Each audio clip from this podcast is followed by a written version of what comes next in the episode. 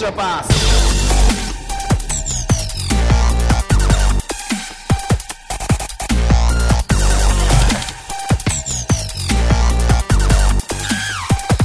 Yes. 皆さんこんにちは。エクストラパスポッドキャストです。ズボンです。宮本です。こんにちは。こんばんは。こんばんは。はい。どうすか今日笑えそうですか今日ですかはい。うーん。まあ、笑わなきゃいけないですよね、やっぱり。そうだね。やっぱ、笑いの象徴ですからね。そうですね。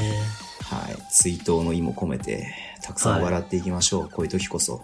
そうですね。はい。不謹慎と言われようと。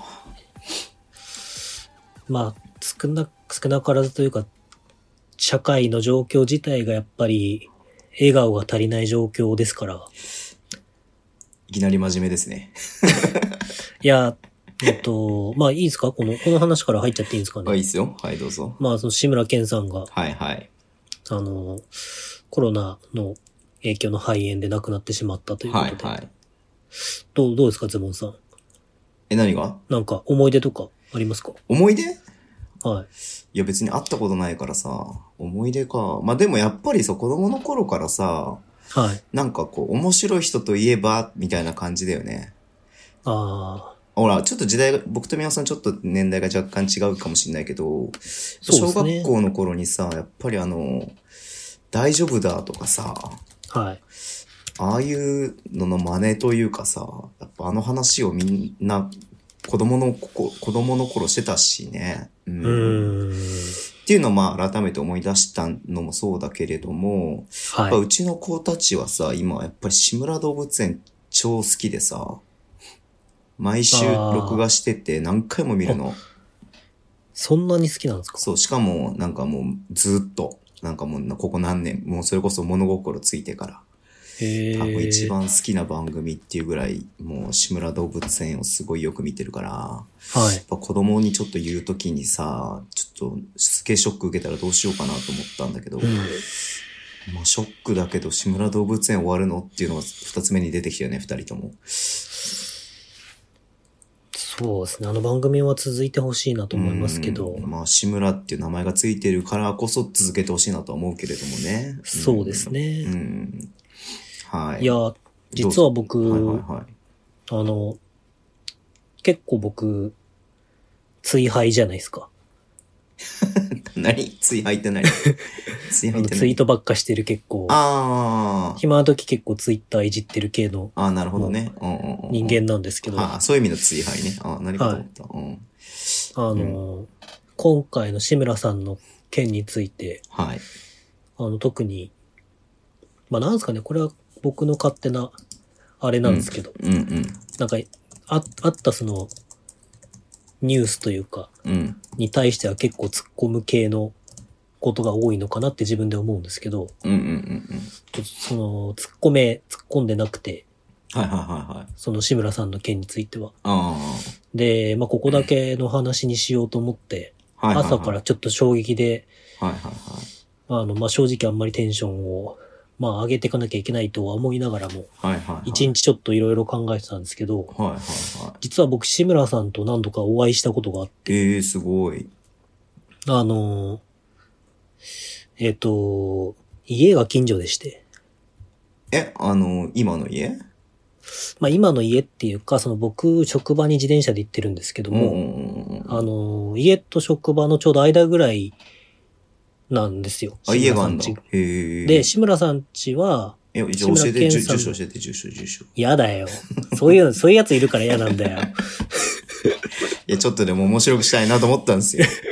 いやー、その、は、はい。あの、なんか何軒か家あるらしいんですけど、あ、家持ってるってことね。そうそうそう、なんか都心とかいろんなところに。にで、なんかまあ東村山温度でしたっけああ、そうだね。じ出身はね、東村そう山そうだかそらね。う。で、まあうん生まれがあそこだけど、うんうん。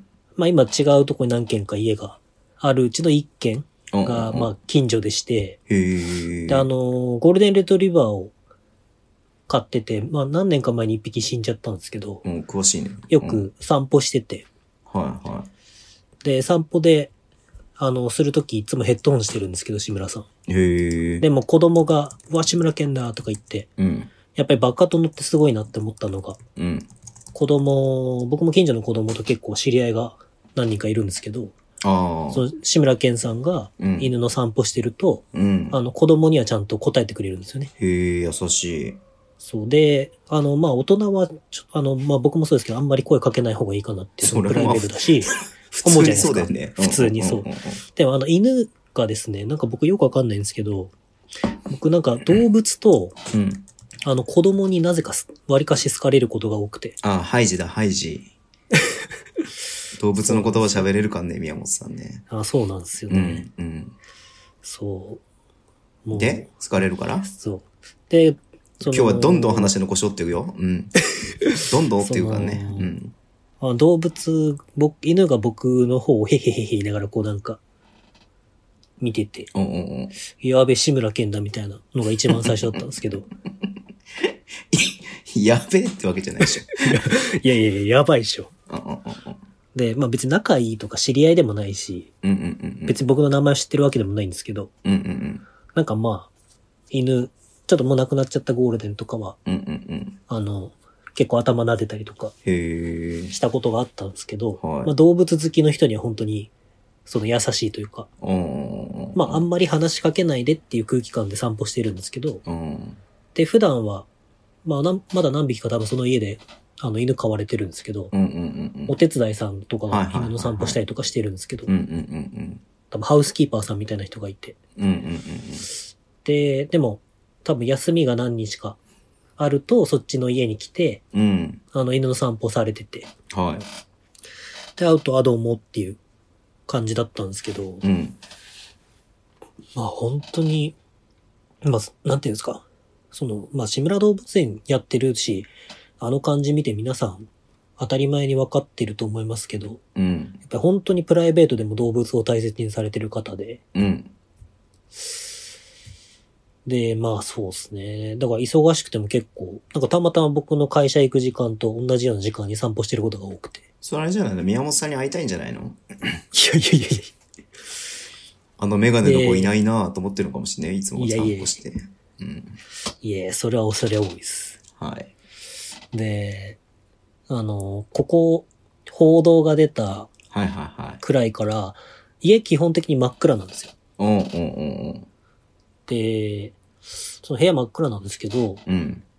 うん。あの、なん、ここ何日かずっと夜とかも電気がついてて、へえ。どうしたんだろうなって思ったところにコロナにかかったっていう報道あーなるがほどね。うんうんうんうんあってまあ、だから多分動物見れないから誰かが来たりとか、うんまあそれこそなんかお兄さんがいたとかいう話してましたけど、お兄さんもしかしたらうん。家入りにいたのかもしれないですけど、うん。まあそういうのが続いてて、ちょっと、まあ胸騒ぎというか、うん。なんとか頑張ってほしいなっていう気持ちでいたんですけど、そうだね。ううんん。そうですね。で、実は今日、あのテレビの取材もたまたま僕声かけられて、どこできあの歩いてたら、どこあの、その、だから近所を行って重症してて重症。うん。おい、話の腰折る なって。はい。で、何そうさあ、あの、そあ何言われたのいや、で、まあ僕は答えなかったんですけど、うん知りませんっつって。うんうんまあなんか、なんていうんですかね、なんか、まあメディアの仕事もそれが仕事だと思うんであれなんですけど、うん。なんか、こう、なんでもいいから情報をみたいな感じがちょっと僕の中では嫌で、うん。おーっていうのをね、まあそんな感じのいろんな気持ちが交差したじゃあ宮本一さん、日だ下ったんですけど、手だなって今僕思ったんだけどさ、はあの、そこでさ、取材受けてさ、い、はい。いや、僕が知ってることたくさんあるんですけど、ちょっとこの場じゃ言えないんで、ポッドキャストで聞いてくださいって言えばよかったんじゃない のいやいやいやいや。エクストラパスで検索だって言えばよかったんじゃないのいいかお前らっつって泣きながら。 今日、明日配信のエクストラパスのポッドキャスト言うから聞いとけお前らっつって。それ誰に言 う全国民に向かって言ういやもう頭いかれたやつじゃないですか、それ。のうんそうだね。使っ絶対使ってもらえないね。うん。そう。なるで、まあ今日もまあ会社の帰りに家の前通ったんですけどほど。う、ん。電気ついてたんで、はい。まあ一応、ちょっと手を合わせてから帰ってきなまるほしたどけど。。素晴らしい。はいうんいやー、残念だし、ショックだよね。ショックですね。まあこう、本当に、まあ正直本当に僕、まあ申し訳ないですけど、ここ数日こういう状況になるまで、うん。あの、まあ数週間前まで、うん。まあそんなになんか、まあ致死率とかの話の部分で怖くないのかなって思ってたんですけど、うん。やっぱりこうやって刻一刻とこう状況が変わってきた時に、うん。なんか逆にこう、それに、なんか、まあ僕はもともとビビりなんで、うん。まあ、やばいなやばいなって急に思い始めたりとかしてたんですけど、うん。ういん。やーなんか、別に僕のおじいちゃんでもないし、親でもないんですけど、別に友達でもないし、知り合いでもないんですけど、いうん。うん。やーちょっと、本当にいや、そういう。友達じゃん。いやいやいやいや。そこまで行ったらもはや。いや、犬の名前も知らないですからあ、そっか犬の名前さえ聞けなかったでうすね。ん僕どはうする犬の名前がズボンだったら。いやー、センスねえわ、お前って言っちゃ うわ。大丈夫かって聞いちゃうわ。全然関係ない話していいはい。マジ水さすよ、本当に。はい。この間ちょっとさ、とあるひ、とある友達にさ、ちょっとは新しく、ちょっと SNS 始めたいからさ、い。はい。ハンドルネームをさ、考えて、みたいな感じで、一緒に考えてください、みたいな感じで言われたのね。あ、ズボンさんの友達が SNS を始めたいってことですそ友達つか、まあ、後輩みたいな子が。うかんあうんうん。昔から知ってる人がね。うん。 でさ、よい、お前ちょっと待てと。お前、俺、はい自分の名前がズボンって言うんだぞ、つって。あ。はい。そんなセンスのない人に名前考えてくださいって言うかっていう話をしたんだけど さ。めっちゃ打ってるね、なんか。あ、打っちゃダメですかちょっと。いや、今多分俺の話聞いてなかったんだろうなと思ってちょっとい悲やしいんだ聞けいてど。ますよ。何にしたんですかパンツにしたんですかいやいやいやいやいや、もうそのことは言えないんですけどね、もうこれ以上はね。まあいいや。うん。まあ、そうですね。まあ本当にご冥福そうをね。お祈りしますごっめていん、う。お祈りします。はうい。んじゃあ、まあほら、コービーの時もさ、はい。話したけどさ、いやなんて言っていいかわかんないよね、本当に。わかんないっすね。まあでも、のいいっすかはい。あの、ちょうどさ、ちょっと前に100日後に死ぬワニが流行ったじゃないですか。はい。見てました宮本さん。見てないっすあ、。見てないですかはい。いや、まああれでね、まあ本当に死っていうのはさ、突然訪れるしさ、本当に何気ない日常っていうのがすごく大事というかさ、うん。うん。そういうことをすごく考えさせられる漫画だったんですよ。うん。そうですね。なんかそ,、まあそそれれには知ってます。うん、そうそうそうそう。まあそれに加えてね、まあこの、殿のね、まあ、残念なはい。ことになってしまったっていうことがさ、またこう自分の死生観っていうのを改めて考えさせられるなっていうのを本当に思っていて、うん。で、僕は結構ね、あれなんですよ、本当に。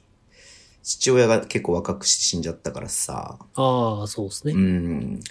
が結構いろいろ考えてきたんだけれども、なんかまだまだ甘い、甘いというかさ、なんかこう、ね、考えてない自分もいるんだなっていうのを改めて気づかされて、うん。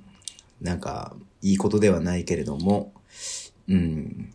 なんかこういうことって、ね、そやうっぱりいろんな人にいろんな影響を与えるだろうなっていうふうには思ってます。そうですね。うん。いや、なんかもう僕はそれこそコービーの時も話しましたけど、コービーも嫌いだったん で、はいはいはい。で、志村けんも、その、まあ僕は会ったことがあるけど、うん。うお、志村けんだって思って、別に話しかけるわけでもなく、はい。犬がへへへへって言ってるだけだったんで、うんうんうんうん。なんかまあ頭撫でた方がいいかなみたいな、不自然かなみたいな思いながら、から、ちょっと何回か犬と仲良くしたぐらいなんですけど、はいはいはい。なんか、本当にこう、か、なんか浅はかというか、こう、し現実になって気づかされること、気づ、気づいてなかったわけじゃないのに、気づかされることが多いなっていうのが、そうだね。うん。うーん、辛い、辛いっていうのも違いますけど、うん。いやー、もう、あんまあ、もうあの道、犬歩かないのかなとか、犬どっか行っちゃうのかなとかっていうのもありますし、そうだね。うん。はい。じゃあ、いいっすか。はい。じゃまあでも。楽しく、まあ、無理、無理をしてではないですけど、せっああやって楽しませてくれた人のことを思う、思うのならば楽しい何かを届けたいなっていうのは、そうだね。まあより一層思うので、ははいい。じゃあ僕、この今日のポストポッドキャストの間、ずっと。ポストキャストポストキャスポスクマです。 宮本後ろって何回も言いますんで、よろしくお願いします。ト宮本四郎後ろ。宮本知後らろないのか、それ、世代的に。え、知志らない村です後ろ知らないの知らないです。志村後ろ知らないの知らないですう。わー、やばいなージェネレーションギャップを感じるわ。いや、ズボンさん僕思ってる以上に若いからね。え、だって今年還暦でしょちゃうわ。大島編集長ちゃ うわ。ダブドリちゃうわ。あの、え、志村後ろ知らないんだね。じゃあ後で調べておいてください。わかりました。多分皆さん知ってると思うんですけど、リスナーの方は。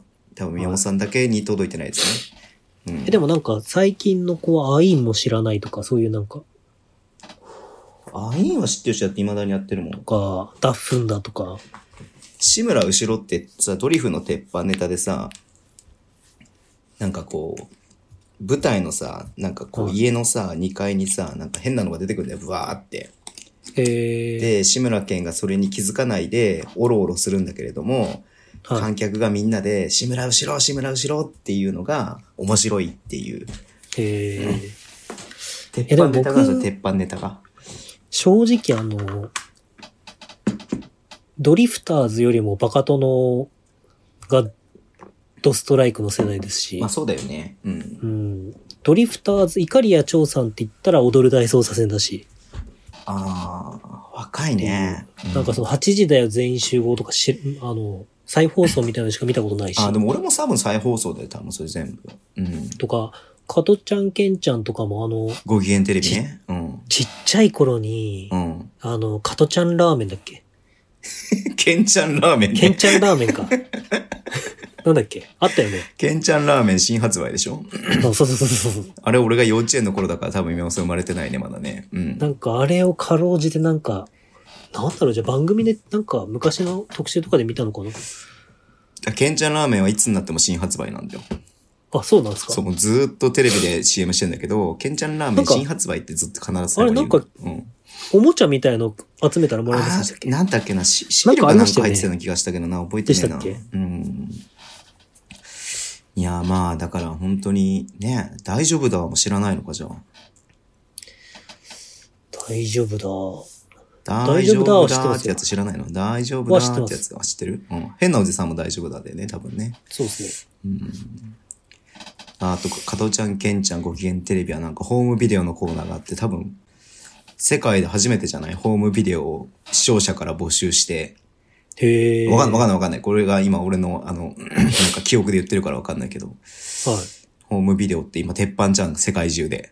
うん。日本だけじゃなくてさ、うん。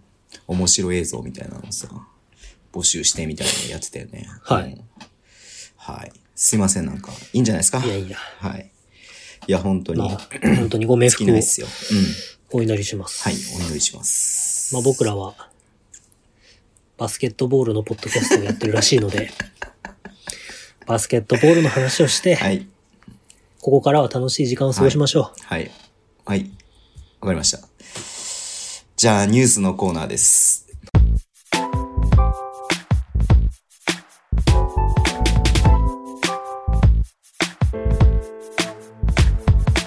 でニュースなんですけども、はい。まあ、ちょっとね、こういう雰囲気、まあコロナのね、自粛もあったりとか、うん。えー、まあね、今日はね、 あの、シムケンがはい。亡くなったっていうこともありまして、え、それちょっと一個突っ込んでいいですか、はい、僕、シムケンって言ってる人、たまにいるなと思ってたんですけど、はい。なんでラを入れないんですか志村けんさんがね、亡くなったということで。いやいやはい、キムタクにするのはちょっとわかるんですけど、長谷信とか。はいはいはいはい。ラ、ラ、5文字と4文字ってそんな違うみたいな。あー違わないですね。 違わないね。うん。うわーそりゃ違わない今日のねエ今日のエクパは微妙だな。あんだちみは あんだちみはってか。 随所に今日入れていきますからね。はい。はい。じゃあ、えっとね、で、感じなんで、まあちょっと僕がね、あのー募集するのが遅かったのもありまして、お便りが今日は、えー、一通しか来てません。 貴重なお便りですね。ですので、まあちょっとこれは後に思うかな。まず B リーグ方面ですね。えー先週の木曜日に、えーはまあね、リリースがありまして、はい。えー残りのね、シーズン全部中止と。で、もちろんね、あの、ポストシーズン、えーチャンピオンシップだったり、プレーオフも、えー中止にしますという決定がなされました。はい。で、えっ、とね、それで B1、B、B1 からの降格はなし。うん。で、B2 から、えっ、と、戦勝率の上位2チームが来季 B1 で戦う。はで、い。 B1 は来季20チーム、えー B2 は16チームっていうことでね、うん。なりました。で、まあ、B2 のその上がってくるチームは、えー今、勝率だけで言うと、新州と広島。はい。で、新州と広島は、まあ、えっ、と、広島は多分ライセンス大丈夫だと思うんですけど、はいまあ、。新州がね、こう、去年もね、ちょっと揉め、一悶着あったじゃないですか。うん。はいはい一悶着どころかね、あの、 だいぶあったじゃないですか。はい。はい。なので、まあちょっとそこが、まあどうなのかなっていうラインにはいますので、はい。まあこのまま新州じゃなかった、もし新州が B2 ライセンスっていうなっちゃうと、え時点は仙台っていうふうにはなっていますね。うん。そこは、なんで4まあチームにしてほしかったなっていうのが。扱うトピックはね、いっぱいあるんですよ。要は中止のこともあるし、降格昇格のこともあるし、はい。うん。あのね、 え、その、まあ、来期のこととかもありますし、ってことなんですけれども、うんうんうんうんうんうんうんうん。うん。新種上がってほしいけどね。まあでもさ、一応、ホームアリーナは大丈夫だと思うんですよ。あの、ホワイトリンクに移すってもいうふうにも言っているので。あもう移したのか、ホワイトリンクに。映ってる財政面でしょだから多分課題は。そう。で、財政面もさ、あの、今回ちょっとイレギュラーだったじゃないですか。要は、うんさ、もう本来、本来黒字になったかもしれないのに赤字になっちゃうっていう可能性もあるじゃん。この試合がないっていうことで。まあ、なるほ B2 どの場合は何試合 ?6 試合 ?6 試合ぐらいかなあの、ホームでゲームがなかったので。うん。だからその辺もどの程度考慮してもらえるのかなっていうのもあるよね。なるほどですねう。んうん。これ、B1 でライセンス剥奪とかになるチームがゼロではないとかあるんでえっ、すかとね、わかんないよ。わかんないけれども、一応、危ないのは富山っていうふうに言われてるね。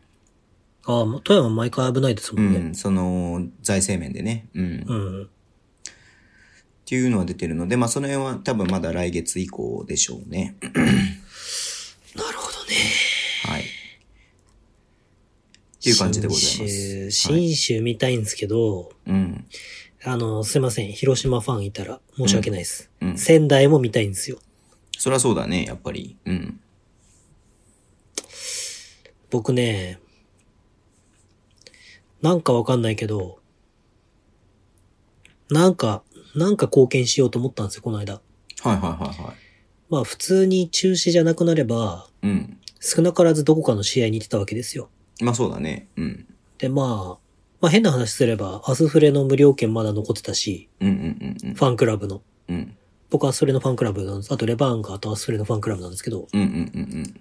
で別にそれはいいんですけど、うんうんまあ、その、例えば、エクセレンス行っただろうし、うん。うんうん。とか川崎とかも行っただろうし、うんうんうんね、とかの中で、まあなんか、でも皆さんそう思ってると思うんですけど、うん。うんうんまあなんかグッズとか買って貢献しようって思うじゃないですか。うん。うんうんうんなんかね、仙台を買ったんですよ。うん。へえ、仙台のこれ使ったの仙台の、多分ね、余ってるものなんだと思うんですけど、うん。ニューって出てたけど、多分いつかの余り物なんじゃないかと思うんですけど、いそれ、なんかやばい、やばい売り方だね。やでも、どうそう、なんか、しかもこの時期に僕仙台のフリースを買ったんですよ。えあの、フリースパーカーが仙台出してて、へえで、。仙台って基本的にあの、宍戸、僕らの宍戸社長がたまにうん。 SNS で載せてるんですけど、うん。えっと、僕らは仙台のスポンサーかなうもや、ん。てると思うんでやってるねはい。って、あの、多分シスト社長はチームと同じ、あの、移動着のウェアを持ってるんですよ。うんうんうんで、し、あの、仙台、あ、仙台か。仙台のウェアを持ってて、仙台のウェアがかっこいいんですよ。うん。うん、仙台かっこいいね。うん。そう。で、あれ欲しいなと思って、で、ないのかなとか思ったんですけど、うん。まあ、ない、ないんだけど、うん。仙台ってなんかやっぱりデザインが僕、個人的に好きで、うんうんうんで、なんかフリースがポッて出てて、うん。うん。あの、カーキのモコモコのやつに、うん。黄色で89って書いてるうんうん。胸に、うんうん。あの、フーディーズのフリースなんですけど、うんうんうんあこれいいなと思ってうん。うん。買ったんですけど、うん。着る機会は今年はもうないね。 いや、でもさ、あれですはよ。あれですよ。だって、あの、5月ぐらいまで寒い日は寒いからね。いやいや、ズボンさん何言ってるんですかうんズボンさん10月の宮本さん見て何つったんですかあ、季節感って言ったね。 だって10月なのにさ、T シャツ短パンサンダル素足でさ、新宿歩いてるとかさ、もう、もう、本物じゃん、なんか。偽物なんだよ、じゃあ。違う違う違 う本物のそっちの人じゃん、みたいな感じじゃん、本当に。本物の本物じゃん、み たいな。本物ですよ、それはもう、まじ紛れもまないあ本物なんですよ。はい、本物なんですよ。いや、でも寒ければ着ればいいじゃないですか、家の中で。まあ、そうっすね。うん。日のまあ当たらない、窓のない部屋に軟禁されてるんですから、宮本さんは。確かに。うん明日届く予定なんで。あ、まだ届いてないんだ。はい。悪いね、なんか誕生日プレゼントで、なんかもう買ってもらっちゃって。いや、半年ぐらいずれてるだろう。あ、覚えてんだ、俺の誕生日。 ちょうど半年ちょうど半年だけどね。 計らずも。計らずもちょうど半年だなけど。んなら僕の方が近い。っそうだね。あていうか、だったら僕らさ、うん。誕生日プレゼントに今田美桜の写真集とかじゃなくてさ、うん。なんか、おのおのが選んだ B リーググッズとかの方が良かったんじゃないですか。ああ、そうしよっか、やっぱリーグにその貢方が献する貢ために。献度がさ、そうしかない。確かに。今度からそうしましょ今度からね、まあ、いつまで続くかわからないけれども。う。はい確かに。まあ、即座にか喧嘩別れするかもしれないからね。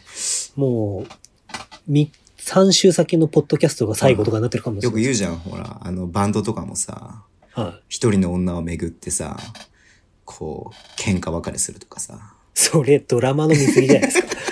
女音楽性の違いとかじゃなくて。七七七七七七七八を巡ってさ確、かに。確かに。やろうよ、そ懐かれ。しいそなれやろうよ七。八を巡ってやろうよ。えー一人の女うん今田美を巡ってやろうよ。いや、でもエクパだったら、ね、渚ぐらいしかないでしょ。あー、渚巡って喧嘩しようか、じゃあ。渚めぐ、渚、いやズボンさんと YouTube やるのか、宮本さんとポッドキャストやるのか、どっちがいいんだよ、つって。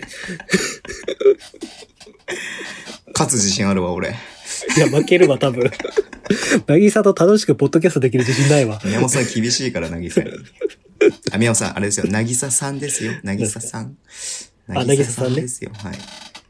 渚さん。まあねこんなことを言いながら宮本さんは渚さんに向かって、普通にプライベートではなぎしゃんって呼んでますからね。マジではカップルみたいじゃん。い。つうかカップルじゃん、もはや。 もはいや、やカカッッププルルじじゃゃねん。えわ。それこそ本物じゃん。キッシー、なぎしゃん。マジで絶対俺そういうのできないわ。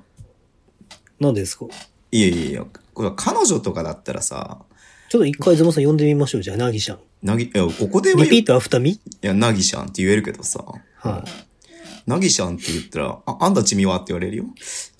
い。 そうです、私が変なおじさんですって。なるよ、本当に。変なおじさんなんだから、ただでさえズボンさんは。 なんですかね。いや、まああとま誰あかまなんあ。かいや、別に、その、巡る女の話は別にいいんだけどさ。うん。そっか。あれ何の話したっけあ、プレゼントか。喧嘩別れの話か。ああ、そうなんだ。じゃあ、いや、ち個ょっ人と的さに、、あの、はいプロフィール写真を撮り直したいなと思っていて、もう1年ぐらい経つから。なぎさんのですかで、なぎさのさ、プロフィール写真見てあげて、事務所のやつ。なんかスーツ着てさ、別人みたいな感じになってるからね。あーあれ全然なんか違いますよね。うん。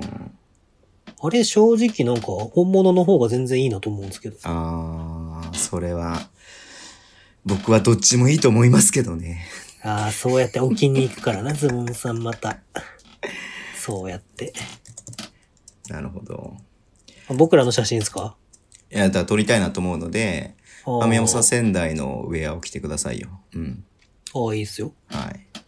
僕も仙台のウェアを着るので。うん。いじゃあズボンさん、グラハムのユニフォームでいいですかや、なんか買おうと思ったの。いや、マジで。グラハムですかグラハムのユニフォームをね。 はい。ミックスですかミックスはないけどさ。 あ、でもさ、入れられるんだよ、オリジナルで自分の背中のやつを。へえ。 NBA のやつ。まあ、もう、あの、デザインはある程度、あの、決まっちゃうんだけど。はい。だからさ、1番ミックスって入れようかな。これで1番じゃなかったら、本当にシャーロット言ったけど1番じゃなかったら悲しいですけ どね。でもあいつ、あいつとか言っちゃった。あの人さ、ずっと3番だったんで、三河でもそうだし、そうっすよね。大学でも多分3番だったのかなレバンガに3番って、いや、だから巻前がいたけど、いなくなったから、3番つけられるはずだったんだけどね。はなんで1番にしたんだろうね、と思って。い。なんでですかね。その辺の心変わりをちょっと聞いてみたいので、次回のゲストはケネディ・ミックスさんです。ああ、じゃあ、つなぎましょうか。うん。いやー、そうか。あそうそうそう、だからちょっといい買って、シャーロットのユニフォーム。お、いいっすよ、全然。あその、黒巻でさ、抜かれないようにさ、はい。緑っぽい感じじゃないものを買おうかなと思ってね。うん。シャーロット緑じゃないっいすや、よ。真緑、そうそうそう。まあ、あの、いわゆるさ、なんつうの、ノースカロライナブルーまでいかないけどさ、ちょっとえ、はい。エメラルドそうっグすリよねーン寄りの水色だからさ。うん。うん。で、またさ、ジョーダンブランドだからかっこいいんだよね。ナイキじゃないから。あの、そうだ、この間、あの、フォロワーさんから連絡もらって、はいはいはいはい。あの、ミンクスってシャーロット出身なんですね。はいはいはいはい。で、ノースカロライナも、シャーロットの近く。そうだよ。で、あだからマイケル・ジョーダンは今シャーロットのオーナーなんだっていうのが僕の中 で、な繋がって、はいはいはいはい。今今なるほど、みたいな。今いやみ今たいな。あ、なるほどね。うん。結構さ、ほら、あのーなんだろう、プロ生活は違うとこでやったけれども、結局引退してからは地元のチームとか地元のさ、クラブにさ、なんかこう属するとかは結構多いよね。ああ、うん。地元で思い出したんですけど、うん。全然違う話しますけど、うん。いいじゃん、なんかこう、アメトークのタッチトークみたいでこう繋がってる感じが。先日、はい。あのー僕の愛するフットブレインですよ。あ、はいはいはいはいはにですねい。、サッカー番組、フットブレイン。はい。うん。茨城ロボッツが出たんですよ。え、なんでなんか、山さんちなみに茨城だからね。濁らないから茨ね。茨城ロボッツうんうんうんが出まして、うん。うんで、なんかその、テーマなんだったっけな僕もね、ちゃんと見てなかったんですけど、うんうん申し訳ないんですけど、うんうん。あの、いつも録画してるんで、録画を休みの日に見直すんで、はいはいはその日はたまたま、つけてたテレ東のまんまで行っちゃ、行って、い。うん。フットブレインが流れて、うんあ。んま別に変えるよ、あれもないからっつって流し見てたんですけど、うん。なんかその、茨城ロボッツの、なんか SNS 担当みたいな方、はいはい、はい。若い。い方なんですけど、うん。がですね、なんかダゾーンから転職した人、へー。で、なんか地方、あ、そうだ、地方を盛り上げるってかな。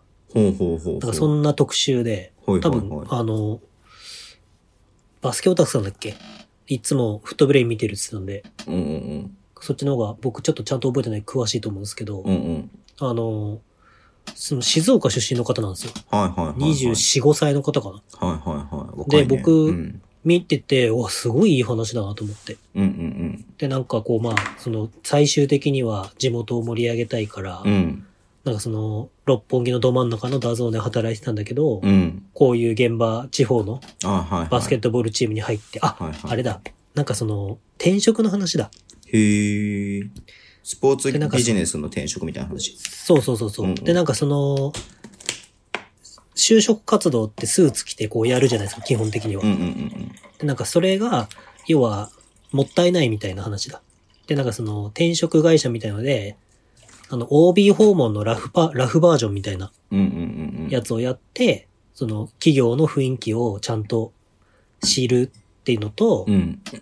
なんかその、自分の、もう緊張しないで、いろんなことを気軽に話すことによって、うん。あの、よりマッチする環境かどうかをこうか、感じ取るとか、自分のことも知ってもらうとかみたいな。だうん、からそんな転職サイトか転職会社みたいなのがあって、うん、で、それで茨城ロボッツに入った人が、うん、たまたま僕つぶやいたんですよ、それを。ツイートしたんですよ。うん、うん、うん、うん、えーっつって、いやこの静岡の人すごいなと思って。うん、うん。で、まあ静岡といえば僕らの山本4兄弟がいるじゃないですか。 4兄弟全部なっちゃった。そうなんですよ。よん僕らの山本4兄弟がいるんで、うん、うん、まあ静岡。で、僕はあの、それこそこの間、1月に山門に会いに遊びに行った時に、あれ、1月か、もう。うん、そう、1月2ヶ月前だわ。行う。うん、った時に、あのー、MS 静岡って、うん、うん、うん、うん。あのー、 MS 東京のね、うんそうそうそうそうバスケットボールショップね。うんそう。あのー、ベルテックス静岡のうん、うん。オリジナルグッズとかも販売してて、はい。僕はローションプリンスの T シャツを買ってきたんですけど、はい、はい、はい、はとかいろいろ見て回ってて、い。うん。で、もう至るところに静岡駅の周りにエスパルスショップとかあったりするんですよ。へえ。清。水エスパルスショップ。うん、で、すごいなって思ってて、ああまあスポーツ盛り上がるってこういうの大切なんだなって思いながら山も待ってたんですけど、うん、うん、うん。で、まあその人と、まあ静岡は絶対盛り上がると思いますみたいな話をして、うん、うん、それこそ、あのー川崎の青木くんとか、うん、うん、アスフレの村子くんとか、うん、うん、いるじゃないですか。うん、うん、うんいろんな選手が他にも。うん、うん、だから盛り上がると思いますっていうのをツイートしたら、それに出てたうん、うん、うん、人、うん、うん。僕のフォロワーだったんですよ。えで、僕はフォローしてなかったんですけど、なんていう人高橋さんだったかな。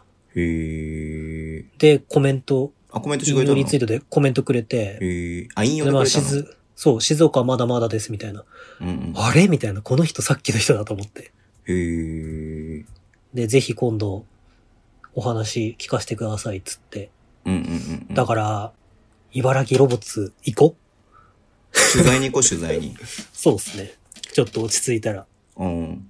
ちょっとね、最近思ってね、いや、もはういちょっとやっていいんじゃないのかなって思ってきたんですよ、僕。 んなんすか誰をボッコボコにするんです かちょちょちょちょちょちょ。ちゃんと、ちゃんとやっていいんじゃないのかなって思ってきたんで。ああ、そはい。こういう時だからこそね。うん。うですね。わかりました。はじゃあ、茨城ロボット行きましょう、取材に。取材。その人の取材に行きましょう、その人の取材に。い。そうですね。高橋さんの取材に。はい。これで高橋じゃなかったら申し訳ない。よいしょ。社内 YouTuber? あ、そうそうそうそう、そんな感じの立ち位置で。へえ、そんなのがあんだ。そう。なんかでも、社内 YouTuber ですね、みたいなことを、フットブレイン内で言ってて。何ロボットの YouTube を担当してるってことなの多分 SNS の全般の動画とかを多分全部担当してるんだと思うんですけど、出てきた、出てきた。うんで、。もともとダゾーンで働いてて、うん。で、なんかその、地方のなんか盛り上げるために的な、なんかその、かななるほどね。いや、でもそういう人、全然年下なんだけどさ、うんうん本当にもう、まあ、エクストラパスやってからなお一層思うんだけど、うん。うん。あのー先週よ、それこそ。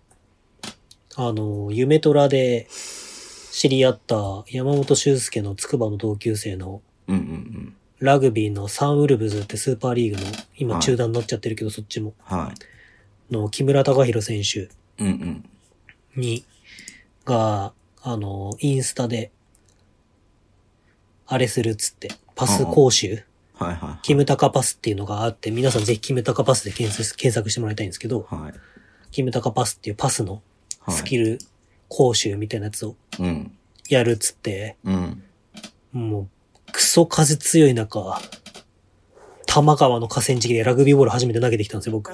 やってたね。うん。はい。初めて投げる相手がね、そう。一流選手ってね。そうなんだよ。プロラグビー選手だ。うん。で、なんかインスタライブもせっかくだからやってみて、うん。ですけども風で強くて携帯が立た ずに、なんか空しか映ってないみたいなライブだったんですけど。うん。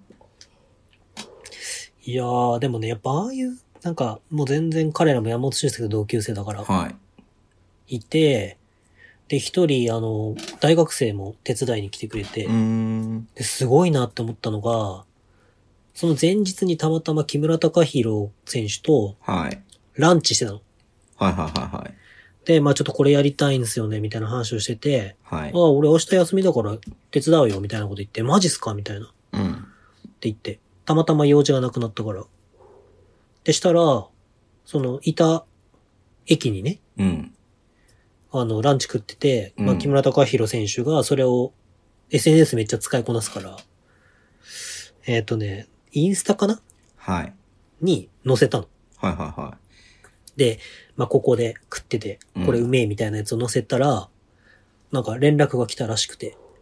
えで、ー、木村選手、福岡出身なんだけど、そうだね。うん。で、福岡からこっちの大学に出てきた大学生が、今就活をしてて、うん。たまたま家がそこだったの、駅が。えー、で、たまたまそのインスタのストーリーが流れてきて、うん。今だと思ったらしくて、その彼は。うん。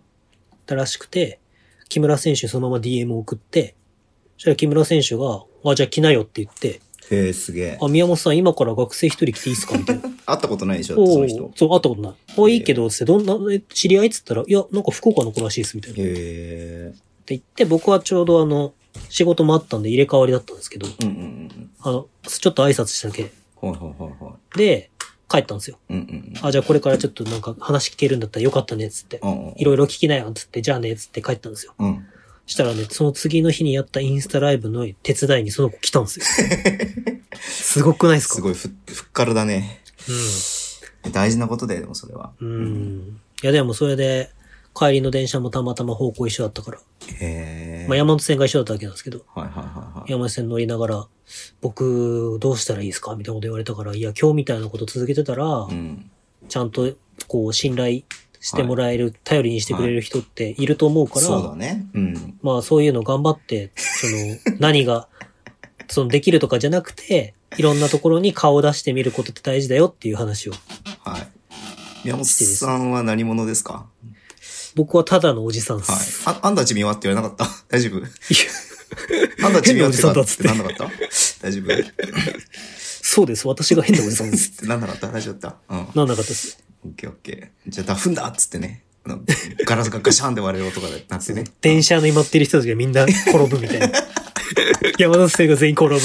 あれすごくないあれ、あれ、あれすごくないダフンだって言った瞬間にさ、ガラスが割れてさ、みんな転ぶんだよ。すごくないすごいですね。確か冷静に考えたらすごくないそれってに。いや、すごいです。いやー、緻密ですよねすごいな緻密だよね、ほんとね。うんいや、それすごいわ。それをさ、30年以上前に開発してるわけだからね。確かに。いや、すごいわ。勝てないわ。ルカパだってピ、ルカパピチビッチのオフェンス構築よりも緻密ですよ。勝てない、勝てない、勝てない。勝てないっすようん。いやーはい。すいません。いいですか今日ちょっといろいろ話すことあるんで。あ、そうなんですか。はい。今日ありますよ。お便りは来てないけど、やることいっぱいあるんですよ。うん。はえっ、と、まあそうです。中止になりまして、い。はい。どまあまあまあまあ、この辺はね、YouTube で話そうかね。うん。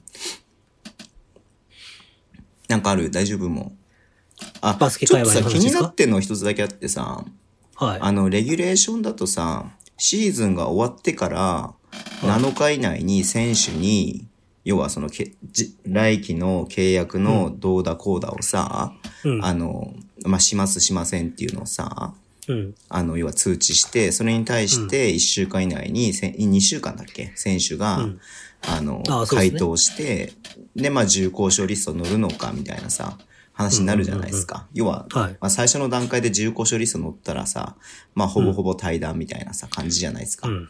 うん。で、それってもうこのタイミングで行われてるのかね。それともえー行わないんじゃないですかも。ともとのその5月のレギュラーシーズンが終わったところからっていう感じなのかね。あ、でも外国籍は一応あ相互合五意月じゃ契ないか約解除になってますいやもんね、。それはまた違うと思うんだよね。うん。それはもうさ、あの帰るからでしょー明らかにもう契約する意思がないから、もう多分早めに出しちゃってるだけだと思うんだよね。なんかどこだっけそれこそい、ん違う、どこだっけ ななんか、山形でしたっけうんうんうん。そもそもあれでしょ4月末までしか契約してなくて。ゴロマンでしょうん。そうそうそう。うんで、なんか、もしもプレイオフとかに出た場合は、うんうん。契約延長オファーをして5月の契約を結ぶみたいな契約だったっつって。まあだからそれがこのタイミングなのか、4月の、その、あ、さっき5月って言っちゃったけど、4月のレギュラーシーズンが終わったタイミングなのか、 5月1日ぐらいからポンって出るんじゃないですか。出んのかなでもさ、シーズンが終わってからってことはこのタイミングなのかなとは思うし。だって選手もさ、契約する意思がなければさ、別にその土地にいる必要ないじゃん。だってもう今シーズン試合ないんだから。あまあ、たあ。たいや、たなんかね。例えばだよ、あの、橋本龍馬とかはさ、北海道に住んでるあれはないわけじゃん。ああ、そうですね。まあ理由はないですね。理地由が元ないでじゃもん。ないしうん。うんはい。うんあの、でも、昨日、それで言うと、うんうん。いや、秋田ブースターの界隈でちょっとなんか、わかんない。ざわついたのかわかんないですけど、うん。うん何の意味もないんだと思うんですけど、うんうんあの、長谷川昇がうん。うんうん。インスタライブやったんですよ。うんうんうんうんあの、アースフレンズ東京 Z の久岡選手っうんうて、ん。うんうんうんうんうんあの、中学校の大七の同級生で全中優勝した時うんのうんうんうん同じメンバーで、うんうんうん。そこ。から前橋育英に行って、うん。えっ、と、中央大学に進学してアースフレに入っうんうんうんた選手なんですけど、うんうん。うんまあ、長谷信がこれからちょっとインスタライブをいっぱいやってきますっつって、うんうんうん。見ました見てない。であのね、あのもうね、超面白くて、へえ。長谷信がさ、ここ、あれこれどうやるんだとか言って。すごい。まあ、慣れてないわけよ、あんま り。ああ、なるほどね。まあ、それはいいのね。そう。でもさ。さ、そういう取り組むのはさ、ファンとしては嬉しいじゃん。うんうんそしたらさ、もうさ、なんかあの、なんていうの、ウサイン・ボルト並みのスピード感。うん。うんうん。長谷信が、あのーなんだ、日本人のトップスプリンター、桐生くんとかだったら、うんうん。もうウサイン・ボルトぐらいのスピード感で、うん。猪狩渡るからコメントが来るの。まあね、通貨の中だからね。あそうそうそうこそう。はねそう。でもうね、会話がね、人間でさ、単純じゃん。だうんうんうんからさ、会話を聞きたいんだけど、うん。うんもうね、猪狩渡るって出てくるためにねそれを読みたくてね、読んでるとね、会話が入ってこないのよ。うんうんうんで、そしたら気づいたら森真も入ってき て。で、森真は大石の一個下なのよ。あ、はいはいはい。で、野城工業で能代も一緒だもんねも、長谷信の後輩なうんうんうの。んで、野城工業では碇渡るの後輩でもあるわけよ。なるほどなるほどなるほど。したらさ、なんかもうさ、なんかインスタライブで動画と音声が流れてるのに、うん。猪狩渡ると森真のなんかトークショーみたいになっ てて。コメントで。そう。うんうんそしたらなんか中央大の同級生だから、うんうん。あの、滋賀レイクスターズの中村公平とかもお入ってきて。ーそう。ですごくてさ、うん。もう。いや、そんな中で、はい。あのーなんか、久岡選手が、はいはいはい。久岡くんが、うん。まあ、アスフレのメンバーともいろいろインスタライブをやっていこうと思います。ってうんうんうん言ったら、うんうん。うん。まあ、猪狩渡が、まあ、僕がいたのを分かってたのか分かってないのか分かんないですけど、うんうんあのーなんか、輪島イリアを呼べみたいなツイートし始めた のさ。で、僕もね、ちょっと調子乗っちゃって、はいはいはいはい。おうイリアイリアっつって乗っかったのさ。うんうんうんしたらなんか、長谷信がわざわざ、あ、正弘さんみたいなこと言ってくれたんですけど、うん。うんうんうんなんかそれをもうひ、あの、久岡くんめっちゃ真面目だから、うん。うん。いやなんか明日明日は、あ、スプレート行ったらこの選手と、みたいな感じで、ただひたすら僕と、猪狩渡が、イリア、イリア、イリア、イリアって言い まくってるみた いな。そんなことがあったんですかそうそう。俺も入りたかったな、そのエリ ア、エリア、エリア派閥に入りたかったな。そう。 え、なにそれ宮本さんさ、だって、久岡選手とか宮本さんのこと知らないわけじゃん。久岡くんは知らないです。知らないじゃん。だから宮本さはいん見てさ、あんたちみわって言わなかったら大丈夫だっそうです、私が変なおじさんです。で、言うつもりだって僕は。たまあいいや、これ。で、なに秋田界隈がざわついたってのは何いやざわついたうんそこに早なくんかも、はその話早く聞きたいなとあそう思っだてたそんうだだけど。うん。いや、で、長谷信に、まあみんな質問するじゃないですか。はいはいはい。だからなんか、長谷信来年もいてくれるよね、みたいなこと言ったら、はいはいはい長谷信が多分、何の考えないで、うんまあ僕もさ、知らないからさ、そんな。うん。うん、知らないね。何もかん、そう、何も考えないで、いや、うん僕も痛いと思ってます、みたいなこと言ったの、さらっと。うんうんうんうんそしたら多分それがファン的にはさ、え、うん長谷信来年いないのみたいな感じになって。いうんな。なんでなんで痛いと思います別にいることになるんじゃないのや、多分ルーキーだからさ、うんうん。まあわかんない。僕契約よくわかんないから、ルーキーだからさ、多分1年じゃん。あ、まあそうだよ絶対まね。ず普通に考えてね契約が普通に考えて。うんうんうんうんで、まあ、それこそ成績の良し悪し、それこそ、あのーうんう今川くん、同じルーキーで入った明治大学、うんうんうんうん。じゃあ怪我しちゃってて、特使では入ってこなくて、はいはい、はい。ルーキーは。枠で入ってきた今川くんは、あのー途中で、うん。あの、特使が西野くんとか入ってきたから、うん。ゼファーのライジングの方うんうにさ、ん。レ福ンタ岡ルにレンタルレンタルで出されたかうんうんうんら、多分そういうのも秋田の人は多分感じたのか、なるほどね。長谷信がいるって、来年も、来年もいますって、当たり前だけど、それチームがさ、うん。まあ、場合によってはチームがもっといい選手を取りたいから、長谷信との契約は延長しませんって言ったらさ、うん、長谷信が痛くても入れないわけじゃん。もちろんそりゃそうだよ。そう、ん、それはさ、これから、その今、ゼボンさんが言った通りさ、うんこう、交渉の中で出てくるし、うんうん例えば、長谷信がこういう契約をしたいとかなんかわかんないけど、うんうん。うんうん。あった時にチームとしてはそれは受け入れられませんとかなったらさ、うん。決裂する可能性もあるわけじゃん。うんうんまあそれは、まあ僕は秋田にいてほしいなって僕も思うけど、うんうん。うん。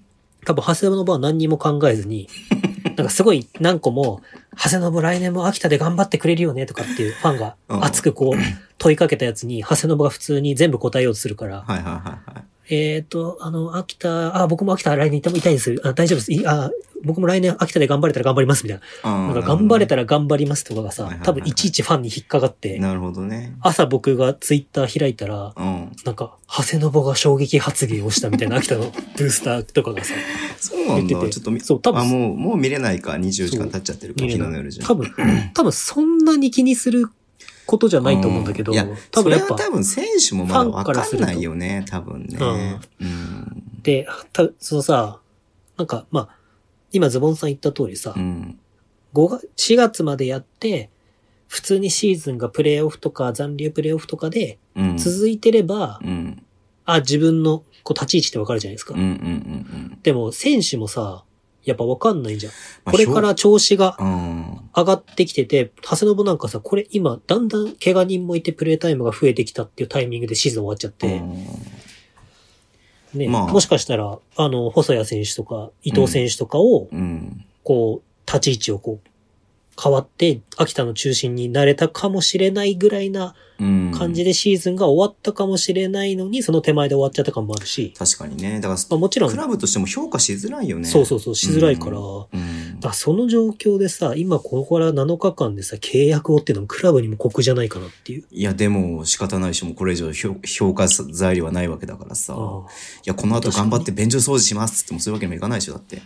まあそうね。うんじゃあ君、採用ってなんないもんね。うん。便所掃除してる か ら。そうそうそうそうそうそう。あもうここまでのす結果でやっぱ評価せざるを得ないでしょ。だってまあもうそうこれで以す上ね何か試合があるわけじゃないんだからさ。だからなんかそのさ、あの、それこそ、うん、一昨日かな、うん。新州の栗のアシスタントコーチうんうんうんがインスタライブやってて、うん。うんうんコーチでやるって珍しいよね。うん。まあ、すごいなと思っでたんだけもあど。の人は、あね、どちらかというと事業家だからさ。そうですね。うん。で、あの、その時に最初に触れたのがう、ん。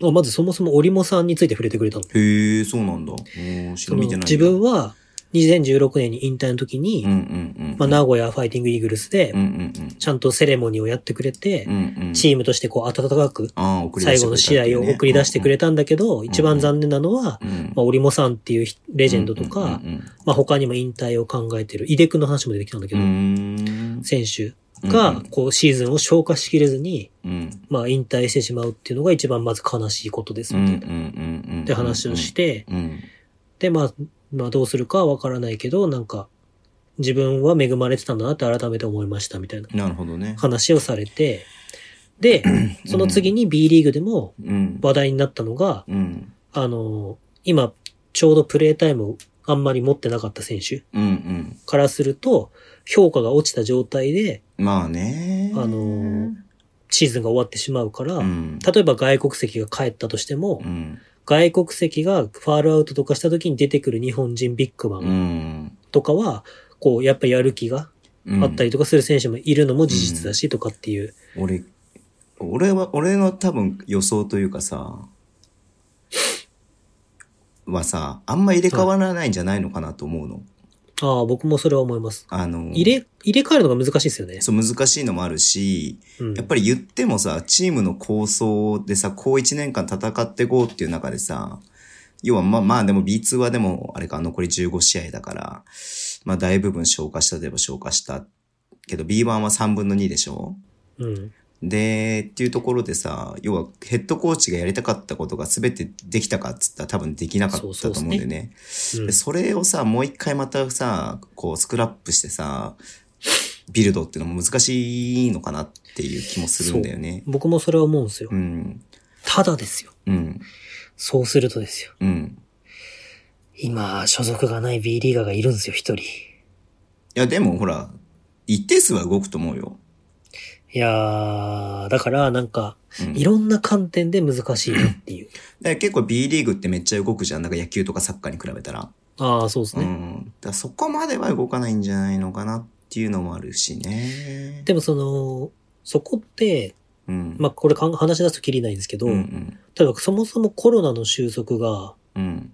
例えばいつ、要は、まあまあ、秋まで収束しないという可能性もあるからね。そう。うん。し、うん例えばその、まあ、薬がある程度、うん。なん、か、今の報道で、うん。の感じだと、まうあ、ん秋ぐらいには、あ、そうなのなんかちょっと出始める、出せるように頑張るとか、ななんか、でもその、あの、人間で試すやつなんだっけ人間で試した人やつね。人体実験じゃなく人体て実、験まあその副作用が出るかどうかみたいなうんうんうんう、んあれを実際効くかどうかみたいなうんうん研究を始めるみたいな報道が出始めたんだけどう、ん。でもそうすると、要は結局、まあこれっていろんなところで言われてるけど、ウィズコロナの部分になってくると僕は思ううんうんですよ、んうんうん最終的には。うんうんどどうやって共存していくかってうんうんいううんことになった時に、まあ共存していきましょうって言って、まあ例えば、普通のシーズンと同じタイミングで始めれたとして、うん。うん。としても、その、やっぱり僕はチームをズボンさん言う通り変えるっていう方がデメリットが大きいのかそうなだとよ思なって。と思うんだよね、普通に。ううんん。もちろんさ、やってみて、ここまでやってみて、あ、良くなかったなっていうのっては見えた、見えてる部分は見えてると思うんだよね。うん。で特に外国籍は多分ほとんど入れ替わるとは思うんだよ。そうですうね。ん。だからそこでまた、それに対してどうするのかなっていうのもあるし、まあでもそうか、引退する選手の枠とかも正直残念だけど空いてくるのかいや、。もちろんあるし、ねえ、まあ、一定数はもちろん動きますし、新しい子もさ、しそれこそ今年のさ、ルーキーっていうのはあーそうですさ、ねルーキーが入ってくるからうんうんまあ、豊作な部分もあるからさ、うん。っていうところで言うとね、まあでも宮本さんがさっき心配したあの人は、まあエージェントがしっかりしてるから大丈夫でしょまあ、でもね、それは、その時になったらわかるう。はい。だろうから。 YouTuber としても生きていけますよ。いや、YouTuber とかなっちゃったらちょっとな僕はコートで見たいんですけ ど、いや、俺もコートで見たいよ。ちょっと YouTube が順調なんで僕こっちでやってきますわとか言われたら、お前ちょっと待ってよって言っちゃうわ。いや、そっちありきのそっちじゃねえだろって話で ね。そうそう試合ありきのあれだろみたいなね。そうそうそう。まあそんな感じですね。はい。はい僕が持ってるのは。じゃあいいっすか。次の一まだ行っていいっすか。 あ、まあだから、その、これ聞いてる秋田ブースターの方はいはい。に、あの、一応伝えときますけど、はい僕は契約とか全然知らないですけど、お別に長谷信はそういうつもりで言ったわけじゃないと思うことは伝えときたいです。おなんか知ってんだな、宮本は。知らあないいです。つなんか知ってんだなってなるよ。はい。あ長谷信にね、あの、連絡したんですよ。シーズン終わって。てか、大体の人に連絡させてもらったんですけどうんう、ん関係がある人には。うんうんうんうん。あの長谷信はね、すごいね。やっぱ。うんなんか、インスタライブでもね、友達がいないんですよってすごい言ってたんですけど、うんうん。送った瞬間既読つくからね。じゃあ、長谷信もちょっとさ、取材に行こうよ、秋田まで。秋田まで行くの。行こうよ。長谷信の取材しに。うん。秋田長、谷信、きりたんぽ食べたいから。え、大松園がいいんですけど。大荘園美味しかったよ。あ、そうか、ゼモンさん行ったのか。ズボンさん行った。うん。長谷信ね。大正円はね長谷信本当にいい子だ。うん大正円行こうじゃん長谷信とでもうん、長谷信本当になんか、あれ、インスタライブをいろんな人とやってくらしいんで、うんその候補の一人に内田明人が入ってるらしいですよ。えミヤモンはいないのミヤモンはいや、なんで宮本とやるのさ。夜誰お前ってなるじゃん。夜じゃんえああんたちみはって言われんの そうです、私が変なおじさんです。これ絶対必ず笑えるわ すげえなシムケンやっぱす げえないガチめに長谷信とインスタライブやったら変なおじさんじゃん、 ただの。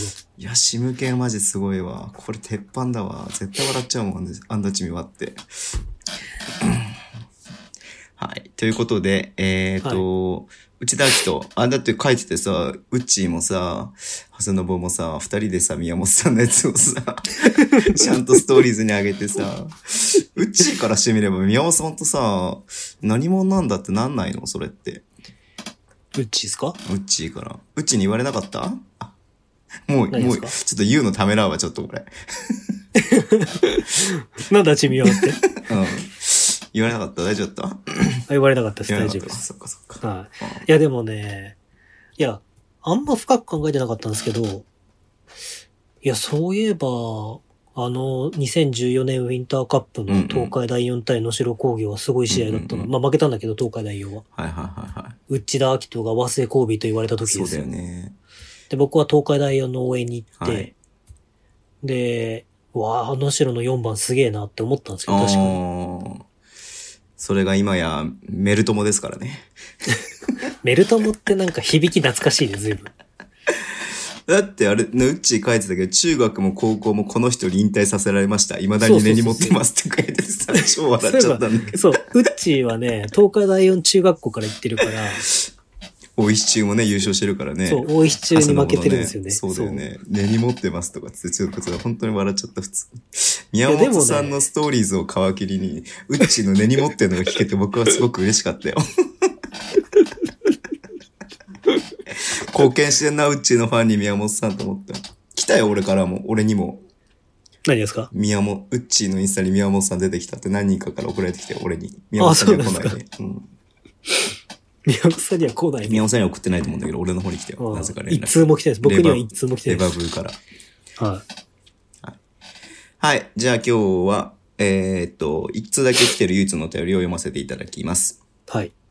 えー今週の富山グラウジーズは、一丁目一丁目ワーオーでした。かっこ涙、泣き。志村さんのご冥福をお祈りし、お祈り申し上げます。はい。さて、今週の富山グラウジーズの、こいつにチェケラーはい。ここでまた SE を入れてくださいって書いてあります。いいんすかはい。ズボンさん、ちょっと待ってくださいよ。はい。偉大なる志村けんさんが、こう、残念な、はいまあ残念ですけど、はい。他界されてしまった今日という日に、はい。ポッドキャストをやってるのに、はい。いいんすかそのテンションで。いえいえいえいえ、言ってんじゃん、ちゃんと。富山グラウジーズの、こいつにチェケラーこんな感じでいいいえいえ、志村けんさんをちゃんとえ意識したなんかな、そういうなんか、アレンジはないんですかこれ志村けんをアレンジした、いや、真面目だからこういうのちゃんと真面目にやっちゃうからダメだ。よし、やめときます。はい。宮本は無視します。はい。ハッシュタグ、くずはら大地。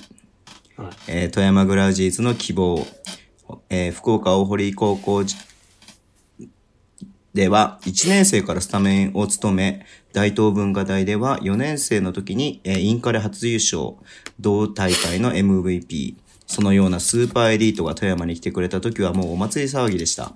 えースタッツとしてはまずまずと言ってしまえば失礼かもしれませんが、彼の最大の魅力はディフェンスです。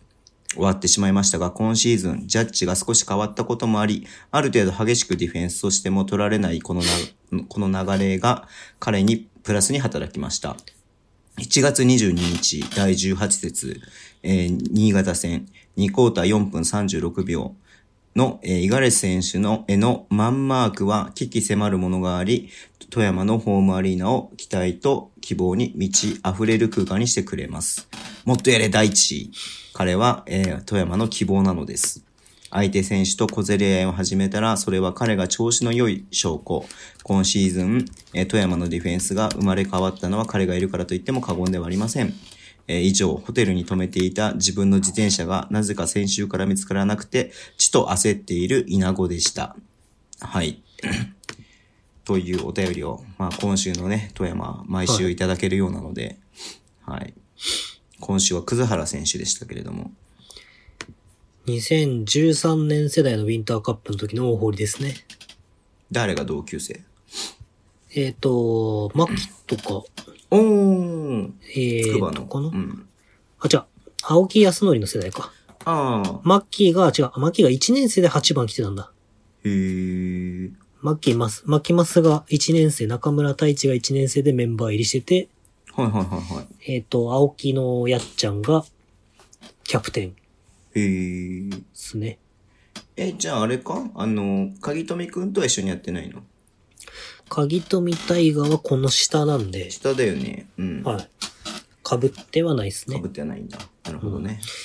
でも葛原ってめっちゃいい選手だけど、うん。うん。あれですよね。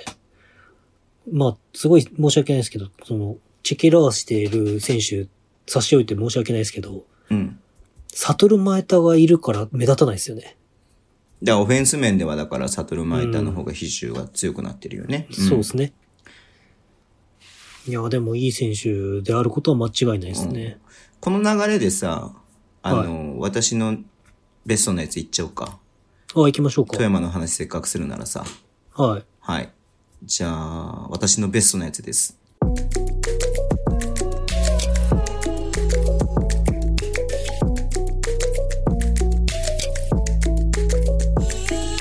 私のベストのやつです。はい。はい。えっ、と、先週はね、えっ、と、学バスのことをピックアップしましたけども、はいえー今週は稲子くんがおすすめしてくれた、えー富山と、えー川崎の試合ですね。